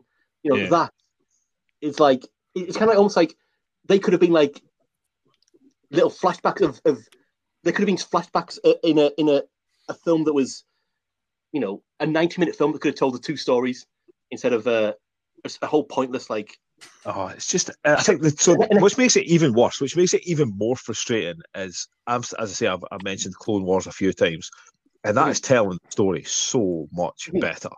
You know, and like I get the, the, the problem I have with the well, many problems with the original trilogy, but the, the biggest one is fit together. You know, Mhm. like so you've got a bit, you've got a scene in in um, A New Hope, right, where Ben Kenobi says, um, you know, that this is your father's lightsaber. He wanted you to have it Yeah. when you were old enough. And I was like, no, he didn't. Mhm. It's like Yeah. he didn't even know the kids were born. Like, so how? So, and I get the fact Mhm. that you know uh, the uh, truth from a certain point of view and all that, but nothing. So the, there was all these cues that you had in A New Hope and beyond that the Mhm. original trilogy had to set up, and it didn't set up any of them. It just you know it basically told the like the story of how Anakin became Darth Vader, and even they didn't really do that very well either. no no no, no. No, and No. I'm kind of getting off attacking the Clones a little bit, but it just it's as poor a film I think as I've ever seen. It, it would be up there with among some of the worst films I've ever seen. And I remember thinking like the, the sort of disappointment I had going to see Phantom Menace initially. I remember going to the midnight show of Attack of the Clones and um, coming out, and the guy I was with had his friend was coming out. I think I must have been going to like a two o'clock in the morning show because I couldn't get midnight tickets. And the guy says, "Oh, it's it's much better. It's much better." And I came out of it going, "No, it fucking isn't. It's worse." you know, and um, uh, yeah, I was just telling. And as I say, Kelly and I watched it um again recently, and um, I was like, I said, "This is." This is a struggle to get through, you know. It's- it's- yeah yeah it's a slog a real slog to get through isn't it just to it's like oh we have it's like George Lucas is going to make you sit there for two extra hours before he gives you the stuff you actually want Exactly. So what about what about you, boy? I mean, we've kind of monopolised the conversation on Attack of the Clones. Have you any other thoughts before we move on to the Phantom Menace? I hate it. there you go. You know, you know, when I came out of the cinema uh, when I was younger, I, I shamefully remember enjoying it, and that changed very quickly when I went back and rewatched it uh, earlier, late last year before I went to see Rise. And I mean, it is dreadful, but I don't understand what self-respecting Oh, yeah. woman or person puts up with the bratish whining of Anakin Skywalker through that, entire film. He is just constantly moping and whinging and boo-hoo, Obi-Wan won't let me do this. Boo-hoo, I can't do that. Get a grip of yourself. Like, is, is this the really the person who becomes But Darth Vader? that. this So the other thing is like the best, the, the what would have been the best part is when he slaughters the Tusken Raiders, right? But they don't even show that. They cut away from it, right? So there you've got. He goes back and he tells Padme, right, who is this noble queen and senator and everything like that. So he's basically just gone and told that he slaughtered an entire camp full of women and children, and she just shrugs it off. And like, ah, you know, he's actually good at heart and all that. It's like he's just murdered like an entire camp of people. It's like, yeah, what they did was horrendous, but she doesn't address that or call it out in him at all. You know, and um, it's just it's oh, the film's a mess, an absolute mess. Um, so let's let's move swiftly on to uh, to to number ten in the countdown, which is Star Wars Episode One: The Phantom Menace. Um, quite um, articulated your feelings on on the Phantom Menace. Uh, Rich, this was your introduction to Star Wars. Um, so, what did like what did you think going in? What the hell Uh, is it all about? Do you know, right, I mean, watching it, I watched it like mm, maybe just under two years ago, and the film is overly long. Like when I went back to watch it, but I think when I f- my first introduction to it, um, I just thought it all looked mint. You know, like um, obviously the, the they have big budgets, so. First off, it looked class, and then I think the pod racing sort of hooked us as well, because Yeah. the pod race at, at that time, like I don't know, was there any sort of like Fast and the Furious out round then, you know, anything So- like that? How old well- were you in 1999? Well, being the same age as Anakin, nine-year-old in the uh, in the Phantom Menace, uh, I connected on a lot of levels with him. Um, obviously, I didn't have the genius intellect he had with um, droids and stuff. And uh, obviously, when I first watched the Phantom Menace, I had no idea who, like, you know, these C3POs and uh, R2D2s were that they were sort of trying to introduce. Um, it sort of had everything that you know a child wanted in a film. It had you know fast-paced um, racing. It had loads of like mad characters. What would be in a a, a highlight of the film, um, as I mentioned earlier Yes, indeed. and uh, it, it it was just sort of like galaxy, you know, expanded. It went sort of like loads of mad places, and uh, it just sort of like took a nine-year-old's mind into like, you know, wherever you wanted. Really, it was a, it was just a, a wild ride. I think um, when I look back on it, because uh, you were I you mean, were also around that age. You would have been about nine or ten as well. So, what what were your thoughts when you went? Because you'd imagine you'd have seen the trilogy before going to see Phantom Menace. Uh, I was 12, I think, when I saw Phantom Menace. It was. Uh, if it was 99. Uh, yeah. Um, I remember the excitement leading up to Phantom Menace. I remember the excitement of seeing it. I remember thinking as a 12 year old that it was really fun. Uh, I had no idea how bad a I character think he's Jar Jar pretty funny at the comic relief for a nine-year-old. Uh, yeah, like it- as a kid, it was like, oh yeah, he's silly, isn't he? Um, the I thought the droids were cool, uh, and I really I thought like the end was really exciting at the time. Uh, that all changed, and I went back to watch it when it was re-released in 3D before Disney got their hands all over Lucas Lucas's properties. um, and I've never been so bored. I think in a film that I once enjoyed in my life in a cinema. Not only was the 3D completely dire, and I've got my reasons to think that maybe the polarizer wasn't actually in front of the projector. Um, it was, uh, you know, I think the only thing at the time I quite enjoyed, and James picked up on this earlier, and I, I had a different feeling on it, is I found the only thing interesting was when the Trade Federation were talking about all the sort of businessy stuff. I was like, oh well, this is different, isn't it? I mean, it's it's not Has Star that ever Wars, been a any- cooler see what I lightsaber mean? reveal but it's than different. Darth Maul's? So, first of all, how old Well- were you in 1999? Well, being the same age as Anakin, nine-year-old in the uh, in the Phantom Menace, uh, I connected on a lot of levels with him. Um, obviously, I didn't have the genius intellect he had with um, droids and stuff. And uh, obviously, when I first watched the Phantom Menace, I had no idea who, like, you know, these C3POs and uh, R2D2s were that they were sort of trying to introduce.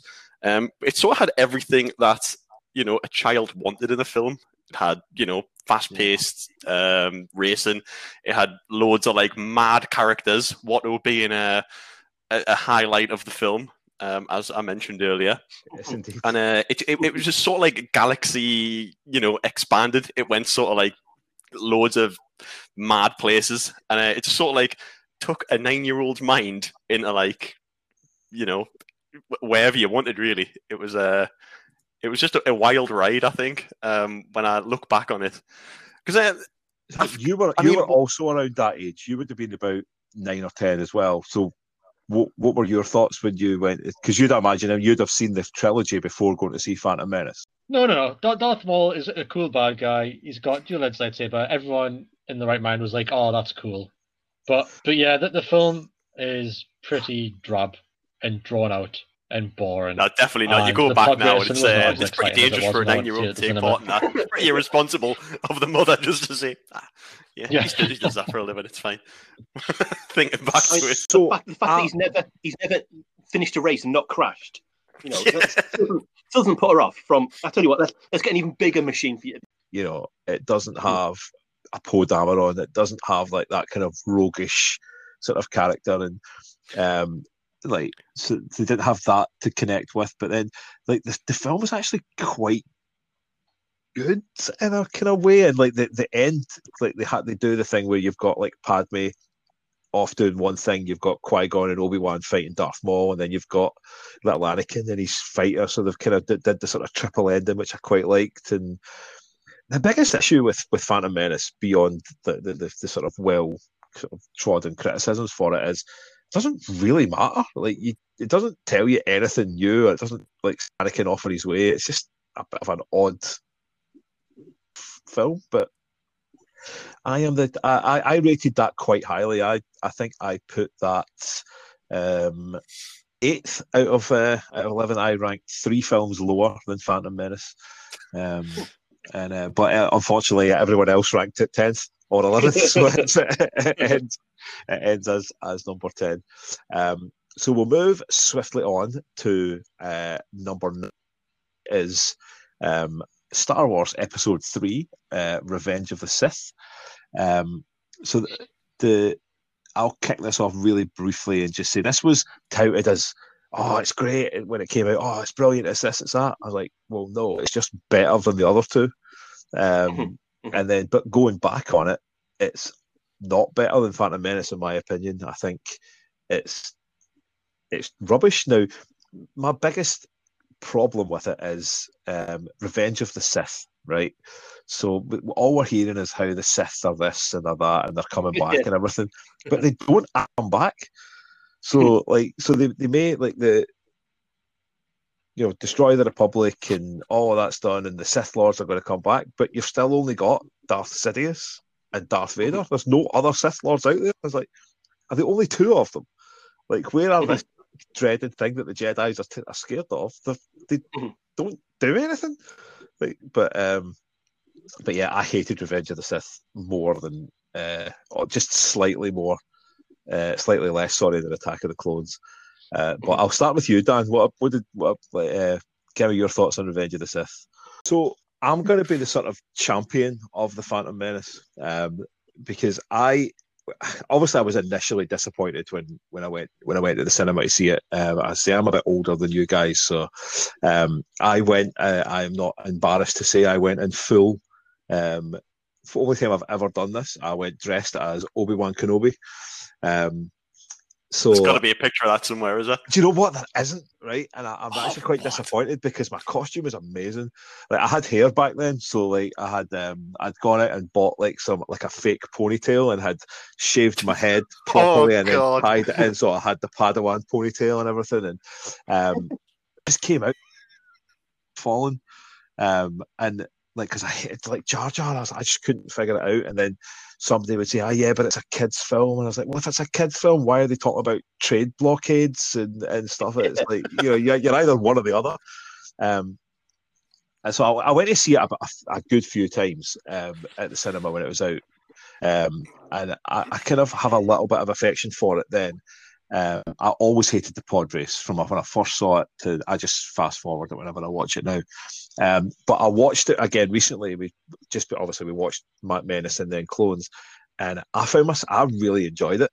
Um, now, yes, it has it has its flaws, um, but like anything in that trilogy, it starts something and doesn't really take it anywhere. Like they talk about midichlorians and Anakin's midichlorians being off the scale, and then they're never mentioned again in the you know any other film. You I, know, ju- I, I just think I never understood any of that when I went it to was see just it. daft. Like, Even I didn't. They've never mentioned Yeah. midichlorians in any of the other films, and then they've never mentioned them since. And it's like, well, what, what's happening? Um, but I think the whole, I just like, I love Qui Gon. I think he's just such a calming Mhm. presence, and I loved like the kind of. I mean, the, the biggest thing that the original trilogy is missing is it doesn't have. Uh, so Revenge of the Sith was actually I've only watched this film twice, I hated it so much after watching it at the cinema. I was so disappointed in it that I didn't watch it again until December of last year. Uh, where my opinion slightly changed on it in favour of over the other two. Uh, I just Yeah. it's it's just there. You know, it, it's there. It we kind of knew where one and two were going to end up by this point. We knew that he had to become Darth Vader. Uh, it was just nothing exciting, and Yeah. if you, Really Yeah. badly as I well. mean, like- you killed That off was my Mace point for the whole thing Like, for it. I mean, I, it's I, I like the sort of slow corruption of Anakin in the scenes with uh, the Emperor Palpatine when he's pretending to be a senator and whatnot. Uh, I think they're slightly interested in watching someone get manipulated, even though it is very rudimentary. But I mean, yeah, you just killed off Sammy Jackson. Like you don't do that. Like you don't, you don't have to do that. Yeah. Uh, I just I've you know I, I've got no feelings on it. yeah. I mean, I could have I could have ranked one to three in last place equally. The, Uh, the I- other I feel thing that little about I, them. I'm going to mention very, very briefly um, is the, the bit at the end before, like Obi Wan says, "I'm going to go to Tatooine and watch over him," and then Yoda says, "I've got training for you, so you can communicate with Qui Gon." I'm like, "Well, what's the point of that?" Like, Yeah. we know Qui Gon doesn't come back. Like, it just, oh, Mhm. it just, it is one of the most infuriating. I hate it. If you guys get anything good to say about it before we leave, I've only seen it once, and that's when it came out. And the only thing I, re- I really remember from it is the whole high ground thing at the end, and how like awkward that um that lightsaber duel was at the end, where like they were just on these floating rocks going down like the lava river or wherever there was, and I was like, this seems like such an awkward place to fight, and then suddenly had the high ground and won. But that's honestly like the most I can really think about it because I've only seen it once. Well, you're building up to this as well. Everything's building up to this big climactic battle between Mhm. Anakin and Obi Wan, and it's like the sixth best saber battle of the of the series. like, and it should be the best. You know, like even the one between Alec Guinness and David Prowse was better. You know, and they Yeah. were both old men. Um, but yeah, uh, if everyone's happy just to leave the prequel trilogy behind, shall we just shall we just do Can I that? I think there's, there's one thing. Um, I think I think it's for attack um, for Revenge of the Sith. A bit when you because it was it's all on green screens or whatever, blue screens, whatever it was back then. And there's one bit when well, there's two stories from that. One bit his his direction was to walk into a room and look and look up. And when he saw the film, he'd actually he walked in the room and actually looked down because it actually CGI'd like him to look a different way for no reason. And then also there was something that when he, he was having a problem with I think I'm sure it was the final battle. He had a problem with he was like uh, he couldn't quite get the emotional kind of beats right, and so he asked George Lucas for some like advice, and he God. said, "Oh right, okay." He, he, he- and his advice was, "Yeah, just do it faster." That, was his advice. That was his like, and I, I, I, I probably, got the story wrong. It's probably from something else, but you know, there, there's two things I remember. I think I think they're both from Attack of the Clones. Uh, uh, sorry, Revenge of the Sith.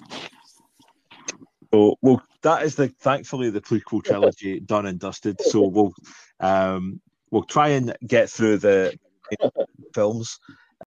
Uh, okay, so at uh, number eight is Solo, a Star Wars story. I think, um, from my perspective, just a pretty solid um, adventure story. Really, I think it, Mhm. coming on the heels of Last Jedi, which I really didn't like. Um, I'd pretty much washed my hands of, of of Star Wars after that, and I was like, well, if that's the direction they're taking it, and I it, I didn't watch Solo until it came on Sky, so it was a long time after it was in the cinema, um, and it kind of just awakened Star Wars in a little bit till I was kind Mhm. of open to watching other things, and I I thought it was really good, really entertaining. So anything Mhm. anything major to say about? I think the only yeah, thing Solo? I don't know if I would have liked to have seen Lord and Miller's version or Ron Howard's version more. Mhm. But uh, yeah, I just I don't know. I don't the direction of it was like a tale of two movies, wasn't it? But uh, Yeah, I suppose Yeah. so. And plus, I think um, well, we've, we've obviously spoke about this in the past, and I think we've all got a lot of love for Donald Glover, don't we? oh yeah, Yes, yes. it's good. It's Yeah. good Lando. Cool, cool, cool. Dan, you got anything crushing to say about uh, Solo? Uh, all- all that it doesn't get the respect it deserves. It's got some of the best action yeah. in the Star Wars films, and again, like the little, I, I loved seeing how Han Solo's character went from he's being is this very sort of uh, optimistic character in this, and then you Mhm. become obviously you see this progression of why he becomes the cantankerous uh, character that we get to see in in the uh, original trilogy. Uh, Yeah. I think pe- more people should watch it. I really would have liked to seen Lord and Miller's version, but I'm happy with what we got. Uh, yeah, I think it's it's a really solid addition to the to the Star Wars. I mean, to the Star Wars saga. And if you're gonna beat one of George Lucas's trilogy, I mean, you've done something right, haven't you? Well, absolutely. Mhm. and I, th- I think the other thing is that the, the, the thing that the only thing that annoyed me about the film was the Darth Maul reveal.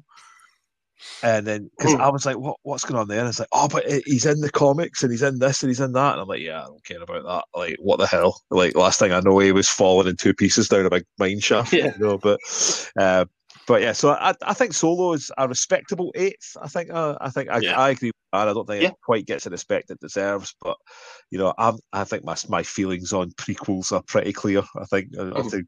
Like go down that road again, but um, Yeah. yeah. So I think uh, well deserved eighth place.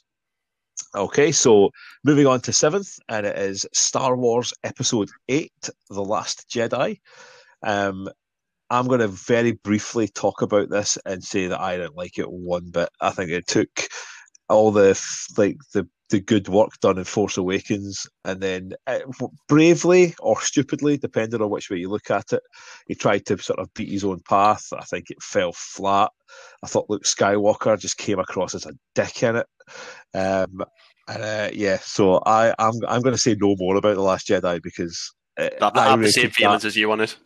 yeah, Exactly I the same. rated that. I rated that below uh, Phantom Menace. So like the only films I are Attack of the Clones and Revenge of the Sith. So I am saying no more. So I will pass it on to James, and you can take it from here. Uh, yeah, so um, I think about the reason that uh, Force Awakens is, a new hope with a, with a fresh counterplate. Um, I think this was um, this was this wasn't just um, Empire Strikes Back sort of redone. It, it was something sort of slightly different, and uh, and that's kind of like what I really en- that's what I enjoyed most about it, to be honest. Um, in the same way that, that Rogue One was something different, and uh, and and and how Solo, as we mentioned, kind of wasn't different enough really to really stand out. I think that, that's why I, I think I like it more than more than uh, a lot a lot of uh, well more than you and more than Dave and Rich. Um, one of the uh, so the, the the sort of the progression of a Jedi from from Padawan to Master. So none of them none of them take to learn particular. I mean, think think about think about Yoda sort of in his first appearance in um in a in a New Hope. Oh no, wait, no, Oh yeah, yeah, yeah. yeah. and so, Oh, think, oh, think think about. I, I had to get it in before any of you guys did. Uh, think about um. Well, think about uh, generally think about Yoda's kind of first appearance of what he's like as a mentor, and then imagine what how Luke then tries to be a mentor anyway. Um, but just also imagine the fact that he's also had this horrible thing happen with his uh, with his Padawan sort of already, or the person he was training, um, sort of turn against him through his own fault, sort of thing. I just thought it was Yeah. I just thought it was something really, really different. I thought the I thought the ending scene was really cool. The sort of the, and I think Finn's storyline as well. I think Finn's storyline kind of peaked here, yeah. and with uh, his kind of like what what, what he thinks he, he, he's ready to make that, that sacrifice at the end when he's sort of powering towards the uh, um, the, uh, the the cannon sort of thing. They're going to try and blast the doors down with, and um, he he's he's he sacrificed himself. And so in the fact that someone else knocks him off course that he doesn't he doesn't sort of Yeah. give himself up.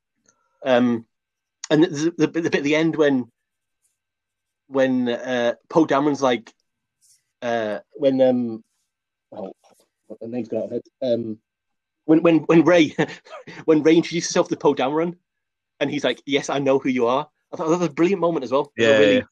really kind of and, and so and the the bit in the the bit in the red that red room as well. That fight was fantastic. That was really sort of like it was like one of the for me it was one of the best sort of like fight scenes in the in the in, in the whole series. Like a, a really brutally done kind of fight scene.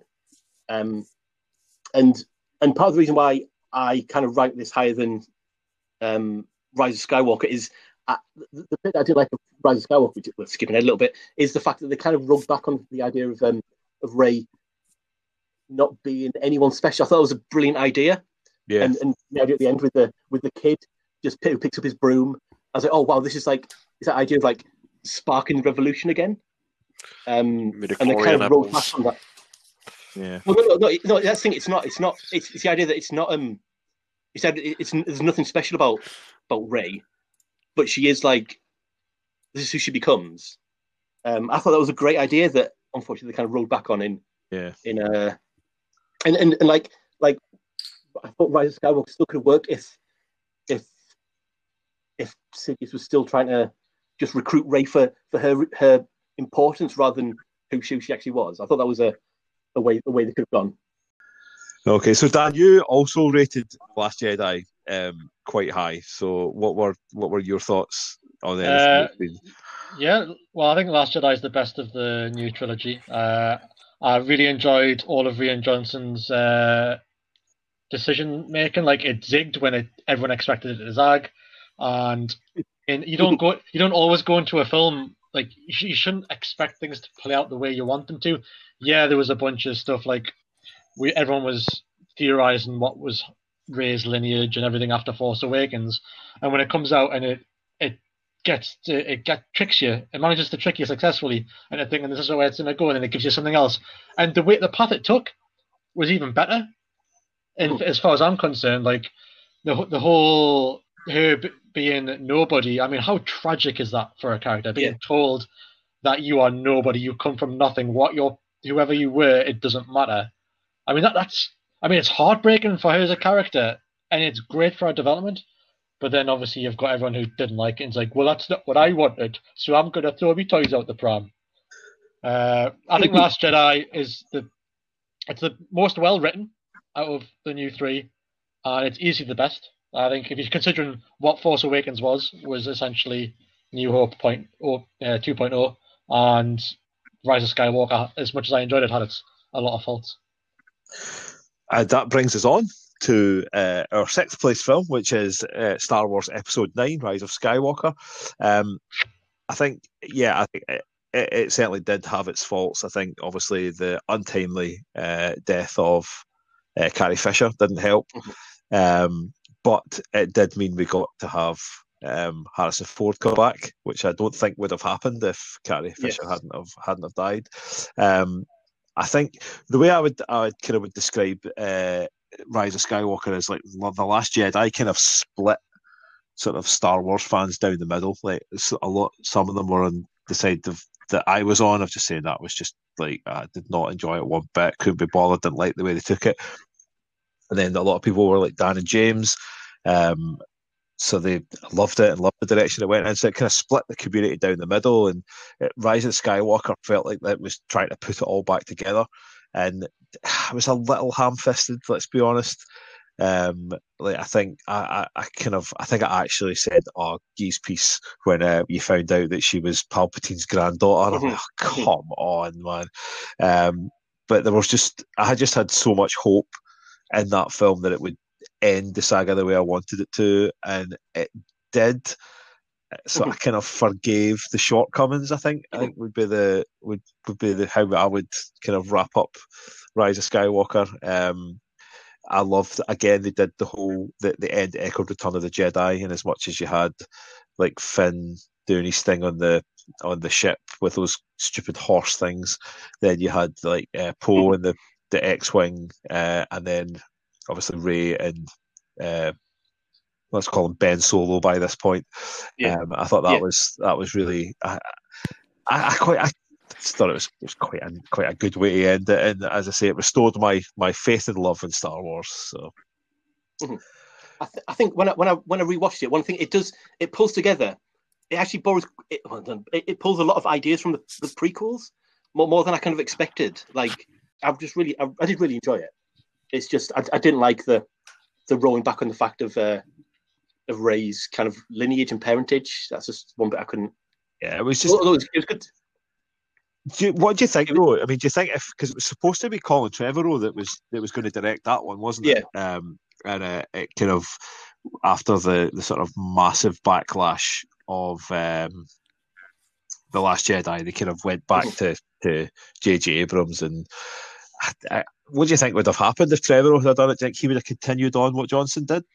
I think because it, it was it was it was going to be Johnson's script, wasn't it? I think. And Yeah. Trevor was going to direct a script from Johnson, so I, I, I assume it would have gone would have carried on that way. But I, I, I still think it wouldn't have been like, like I said. I think it still would have could have still still had the same like character beat. It's just if he was, if Palpatine was just trying to, if he was trying to recruit her because of who she was, as in as her importance to the to the to the Skywalker family lineage sort of thing, rather than the fact that because she had this power that came from grandparents and stuff. If if it just been if it just been like because of her own power, that I think that the story could, could have worked the same way. Yeah. And and if if, if you then if you then have if you then have that those stories of like Ben Solo being the one who's got this familiar this family kind of line of the the darkened light kind of fighting in, inside him. I thought, I thought the could have done the same the same Yeah. story. Just I, I didn't like the fact that they kind of rolled back on that that kind of one idea. It's just I think the the like the the, the entire series of the nine movies Mhm. um doesn't it doesn't fit together as overarching narrative no. like at all No. like in no way shape or form No, no, um no. so uh, I, I was a decent I mean I ended the way I needed it to I think which is more um anything to say about Rise of Skywalker before we move on Yep. So I thought Rise of Skywalker is enjoyable, but it does make some uh, egregious uh, decisions uh, with how it plays out with certain characters. They put it down to how much the script was changing behind the scenes, but I think the marginalization of the character of Rose Tico was quite frankly unforgivable. I think there was an opportunity there to stand up against bullying and hate and trolling online. Uh, no person should deserve the backlash that came uh, Kelly Marie Tran's way after The Last Jedi. And to not have her feature practically at all in that film was disgusting. I mean, it didn't. It, it nearly prevented my enjoyment of the rest of the film because I sat there the entire time thinking, "Are they seriously not going to give her anything to do?" Uh, throw in the fact you had Finn, who's this other really interesting character, just spent the entire time of that film shouting "Rey, I've got something to tell you," and then doesn't say doesn't doesn't get the tell. And you're like, "What? Oh, it's in the book. All right then. Yeah, I'll just go buy the book to find out what happened. Get over it." Uh, and I think the you know the action's enjoyable. It was pretty much non-stop from start to finish, and it really kept a high pace, which is very unusual for a Star Wars film. Uh, and all the action sequences really worked, but it, it does cop out here or there. Uh, and alongside the Rose Tico thing, like the, the, the whole Chewbacca potentially die and reveal, like that was like a, a real grand moment. It was like, wow, not only have we revealed this, but that has been a result of it. And then the next scene pretty much is, oh, by the way, we had a ship behind the rocks. And Chewbacca's Yeah. on that one. It's like, oh, come on, man. Like, if Rian Johnson was directing that, I had a feeling he might have killed him off. Yeah. Which would have been, yeah, no one wants to see Chewie die. But, you know, we saw how effective everything was with Rogue One. Like, is no is nobody going to be, be sacrificed in this? Like, is, is no lead character going to have an opportunity to put themselves out there? Uh, yeah, it's it's not the best of the new trilogy, but it's it's not the worst. Okay, so that moves us on to the top five. So we've spoke about a lot of the top five, so we're going to try and move through these pretty quickly. But um, number five is is the Force Awakens. I think we've, we'll all agreed that it was an enjoyable kind of rehash of um, of of A New Hope. Now, uh, myself, Dan, and James um, all worked in a cinema during the release of Force Awakens. Now, I um, was 15 years in the cinema, um, and I have never experienced anything like working on that film. Like um, Dan and I have both commented about the fact is that working on that film nearly killed us, um, and uh, while it's slightly probably been a, a tad over dramatic, I got very ill after it, um, just because I was so run down. Um, so it kind of takes the shine off it in a in a kind of weird way. Um, but as I say, I, I, I loved it. Like it kind of reignited my passion for Star Wars. But so I, I, I kind of like think good and bad of it just because of my experience working on it. Did you boys find something similar or? bit of a retread for me, but it was. I've just really, I, I did really enjoy it. It's just I, I didn't like the the rolling back on the fact of uh, of Rey's kind of lineage and parentage. That's just one bit I couldn't. Yeah, it was just. Although it was, it was good. Do you, what do you think, though? I mean, do you think if because it was supposed to be Colin Trevorrow that was that was going to direct that one, wasn't it? Yeah. Um, and uh, it kind of after the the sort of massive backlash of um, the Last Jedi. They kind of went back to to J.J. Abrams, and I, I, what do you think would have happened if Trevorrow had done it? Do you think he would have continued on what Johnson did? I think because it, it, was it was it was going to be Johnson's script, wasn't it? I think. And Yeah. Trevor was going to direct a script from Johnson, so I, I, I assume it would have gone would have carried on that way. But I, I still think it wouldn't have been like, like I said. I think it still would have could have still still had the same like character beat. It's just if he was if Palpatine was just trying to if he, was trying to recruit her because of who she was, as in as her importance to the to the to the Skywalker family lineage sort of thing, rather than the fact that because she had this power that came from grandparents and stuff. If if it just been if it just been like because of her own power, that I think that the story could, could have worked the same way. Yeah, And and if if, if you then if you then have if you then have that those stories of like Ben Solo being the one who's got this familiar this family kind of line of the the darkened light kind of fighting in, inside him. I thought I thought they could have done the same the same Yeah. story. Just I, I didn't like the fact that they kind of rolled back on that that kind of one idea. it's just I think the the like the the, the entire series of the nine movies Mhm. um doesn't it doesn't fit together as overarching No, narrative no. like at all No. like in no way shape or form No, no, um no. so uh, I, I was a decent I mean I ended the way I Mhm. needed it too. I think which is more um before we I go to the top three I just I just wanted to, I just want to say something that, like like something that Dan said about um uh, Rise of Skywalker. Um, basically, I think Rogue One. I think why it's so good. It's it's basically it's the last chapter of all of these characters' lives, kind of thing. So yeah you don't you don't you don't see these you don't see Kandor like you know you don't see his whole life story. All all we're watching is basically the last the last sort of pages and the sacrifices they make in in the Star Wars. And you know you could make a prequel to Rogue One that'd be you know wouldn't be anything like as interesting probably. Um, Well, but yeah, it's just are every- they doing aren't Disney Plus doing a Cassian Andor TV series oh yes yeah I suppose so yeah. I guess we'll find Um, out Oh yeah, yeah. Um, but it was just, just every character from so, so uh, Daniel Mays at the very very beginning, all the way through to you know the the last. Yes, yeah. We um. So I, I was working at a smaller cinema at the time than than uh, than you guys were, but it was it was just yeah, it was just such a. I mean, cin- cinema's got its challenges. It's it is a great job for the most part. It's just there are certain challenges in it, um, and yeah. Force Awakens was one. There's um, I I can I can tell this. Um, we, we were doing a technical run through of the film night before it came out, um, and someone had bought tickets for the midnight showing the next day, obviously, um, and they came in a day early. And I was I was telling them, oh, unfortunately, I'm really sorry that you know it- it's it's out tomorrow. The, the- yeah, the dates are confusing, aren't they? When it's midnight on a day and this sort of thing. Uh, and as I was telling them this, I was like, yeah, no, I'm, I'm really sorry. Yeah, obviously we're not showing it right now. As I said that, the sort of the fanfare blast from the from all, all eight screens that we were testing. Uh, and I was like, uh, yeah, we're just uh, we're showing um, showing um, a new hope for the for the team. A- a little white lie I told to the these guests who were I thought you were about You to say that you let you come down to see it. I was like, dude, Oh, you still no. work Oh, for no. the cinema, No, man. You can't. no no sorry no. Uh, Rich, you you weren't working at the cinema during this, so like, what were you? What was your take on Force Awakens? Uh, it was actually a, a pleasurable experience, you know. I, I went, got me big bucket of corn and um, big drink, uh, sat there, left a mess afterwards, and just thought someone's gonna have to sweep that up.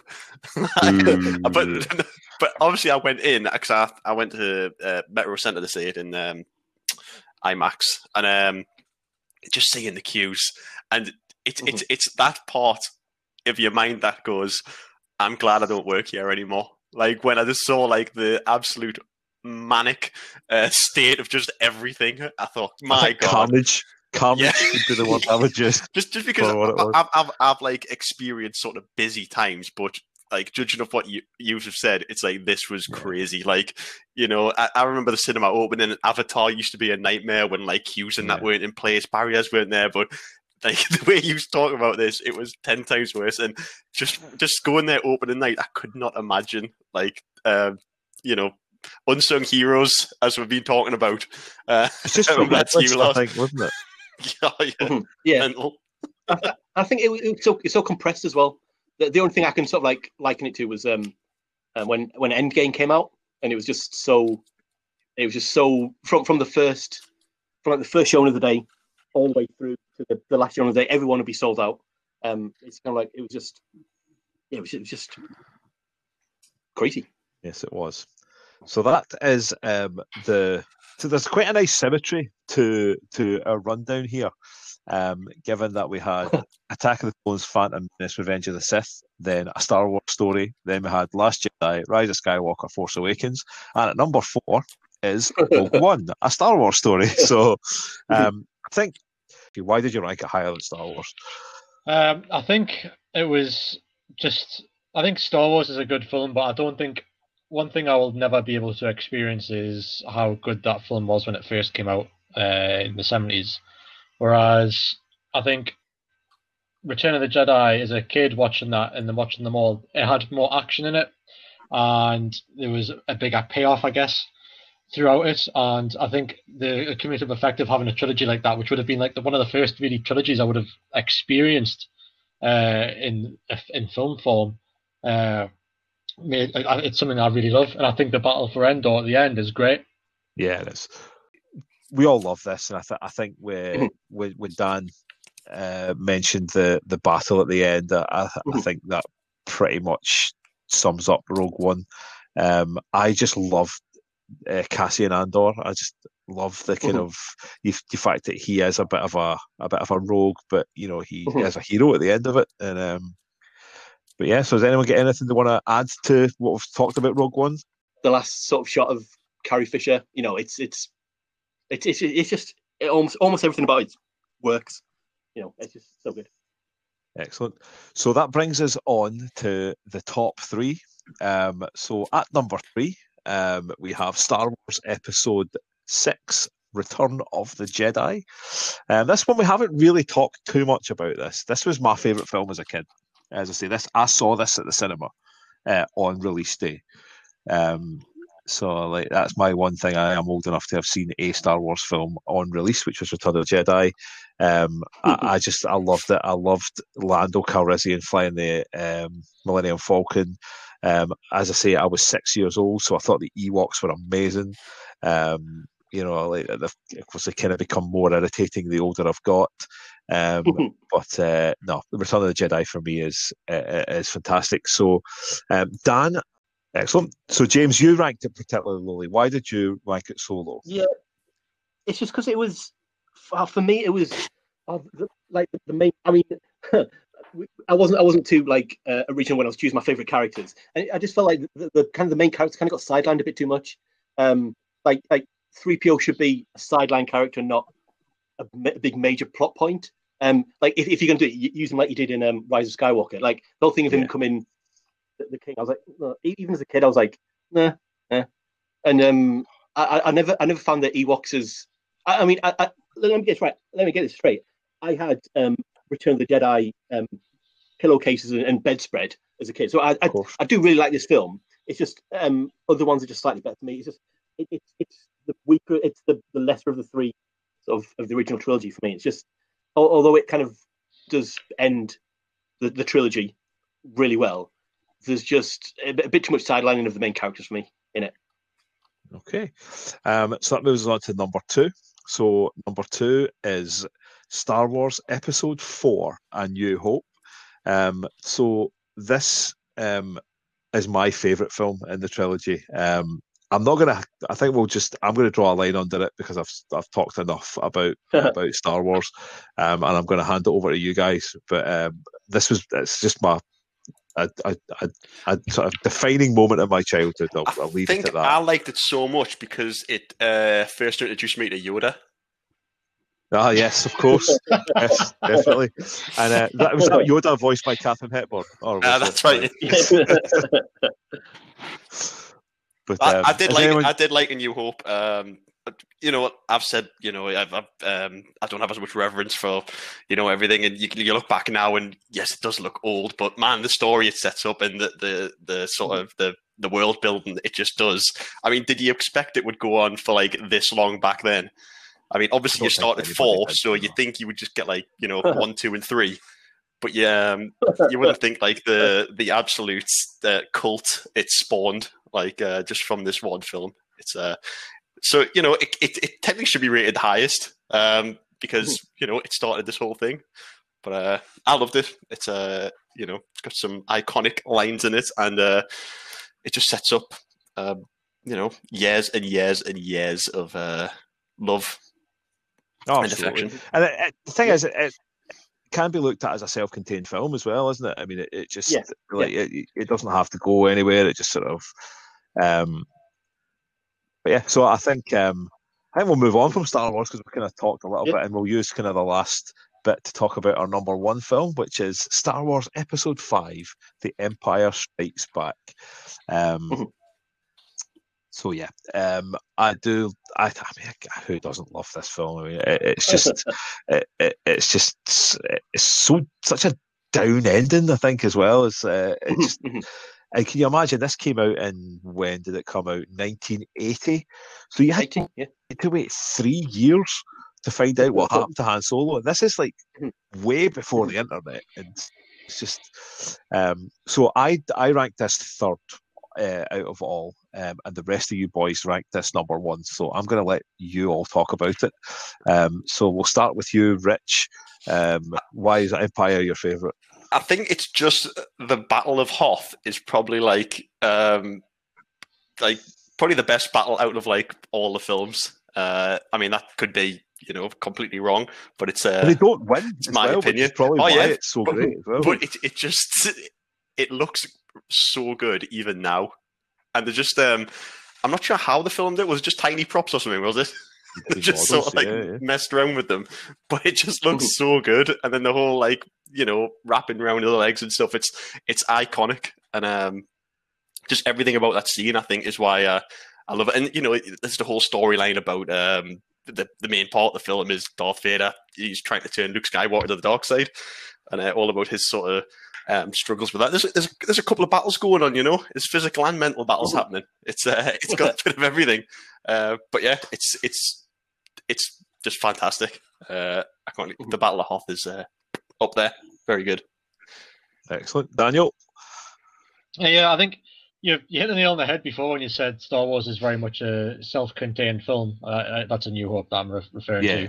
to. Uh, and I think for me, like Empire was like I, I don't think I've seen a film open up its like world building as much as Empire Strikes Back has done uh, in other any other franchise. I mean, I love this film not only because uh, obviously great story, Battle of Hoth's great, the carbonite scene's great, the Mhm. father bit's great. I mean, it is packed full of twists and turns. But as I alluded to earlier, when I couldn't pick, had trouble picking my favorite characters, there's so many like little pieces here or there, like the Wampas. Like the Wampa creature was like, oh, this is cool. Then you've got the bounty hunters. Oh, this is even cool. Then you've got the Tauntaun, and it, it's go. It's. I'm just like, as a kid, it's like, what's all this crazy stuff? It looks so cool. I mean, I'll be honest, as a kid, I didn't really get the the twist Nah. Oh. Yeah, to me, I, I'm fa- fairly certain I asked my dad or my mom, like, what does that mean? Like, I, I was too young to really grasp it. Uh, but obviously, see, uh, subsequent views, it, it means a lot more. But I think it, it's literally got everything, and it expands on what Star Wars created and takes it to another level. And I think without Empire being the way it was, I don't think you would have had any Star Wars really be. I just Like it's it. just influenced so much in the sci-fi like world as well. So it's obviously done like a load for just film in general. When Rich was saying that, that kind of a New Hope set up the, the franchise, I, I was going to say it is this. I was going to say this film did pretty much set up basically science fiction franchises. I mean, you had like you've got Yeah, sort of sort of Star Trek running alongside, but they're kind of like Star Trek is just like one film that follows the other. Um, whereas um, Star this this this kind of meant that you could have Okay. James, final thoughts? yeah, and then you, sort of you open you open your world up more and more, and it's just yeah, like Dan said, it, it's it's the the reason why we have a, a Star Wars franchise. I, I think it's the reason why we have Yeah. you know, I mean, obviously Marvel doesn't happen without sort of Star Wars happening. I think, um, so yeah, I think it sci-fi basically the the good and the bad that sort of sci-fi has become is kind of down to uh, Empire Strikes Back. I think. Excellent. Well, that's a, I think that's a good place to leave it there. Um, so before we kind of move on, I um, I don't know if you boys have seen uh, the the news released by Disney today that um, uh, Taika Waititi is going to be directing the next cinematic release of the Star Wars universe. Um, Mhm. It was uh, just announced today. Um, as I say, we're recording this on May the 4th. Mhm. Um, so as I say, he directed. If correct me if I'm incorrect, but uh, didn't he direct the, the finale of Mandalorian? He may have done, um, but they've confirmed that it's not going to go to Disney Plus. It's going to go to the cinema. Um, so that could only be good news, can't it, for the future of Star Mm. Wars if, if he's involved? Oh yes, definitely. Yeah, yeah. He's a he's, he's an absolute superstar. I mean, he. Yeah. So if anyone doesn't know, he, he did Thor Ragnarok. Um, he did, and then he also did stuff like uh, Hunt for the Wild People and uh, um, Yes, Jojo? Rabbit. Shadows. Yeah, yeah. Yeah. Yeah, yeah. It seems that he gets a lot of control and a lot of things. Like he gets his say on films. Like because people Thor him, Ragnarok was think, Thor Ragnarok yeah. was completely outside the realm of sort of what had been done in the Marvel Mhm. cinematic universe before. So it's uh, it's it's as long as he has sort of like creative freedom, then I think you know it's going to be um, a winner. Cool. Yeah. Yeah, definitely. Okay, so that is going to do it for this week's uh, Snooty Usher podcast. Um, next week, um, we uh, will be talking about all the 70s films that we watched this week, but we obviously just uh, talked about Star Wars instead. Um, so hopefully you can join us then. Um, all that remains for me to say is thank you very much, James. Thank you, Dave. Thank you very much, Rich. Thank you, Dave. And thank you very much, Dan. Thank you, Dave, and thank you, everyone else. Outstanding. It's been a, another great podcast, and we will see you all very, very soon. Thank you very much.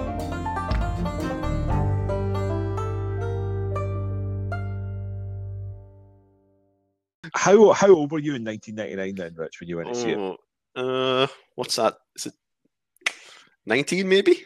Okay, so you were yeah. So I thought like Wait, you know there's there's there's lots of What? No, no, twenty one.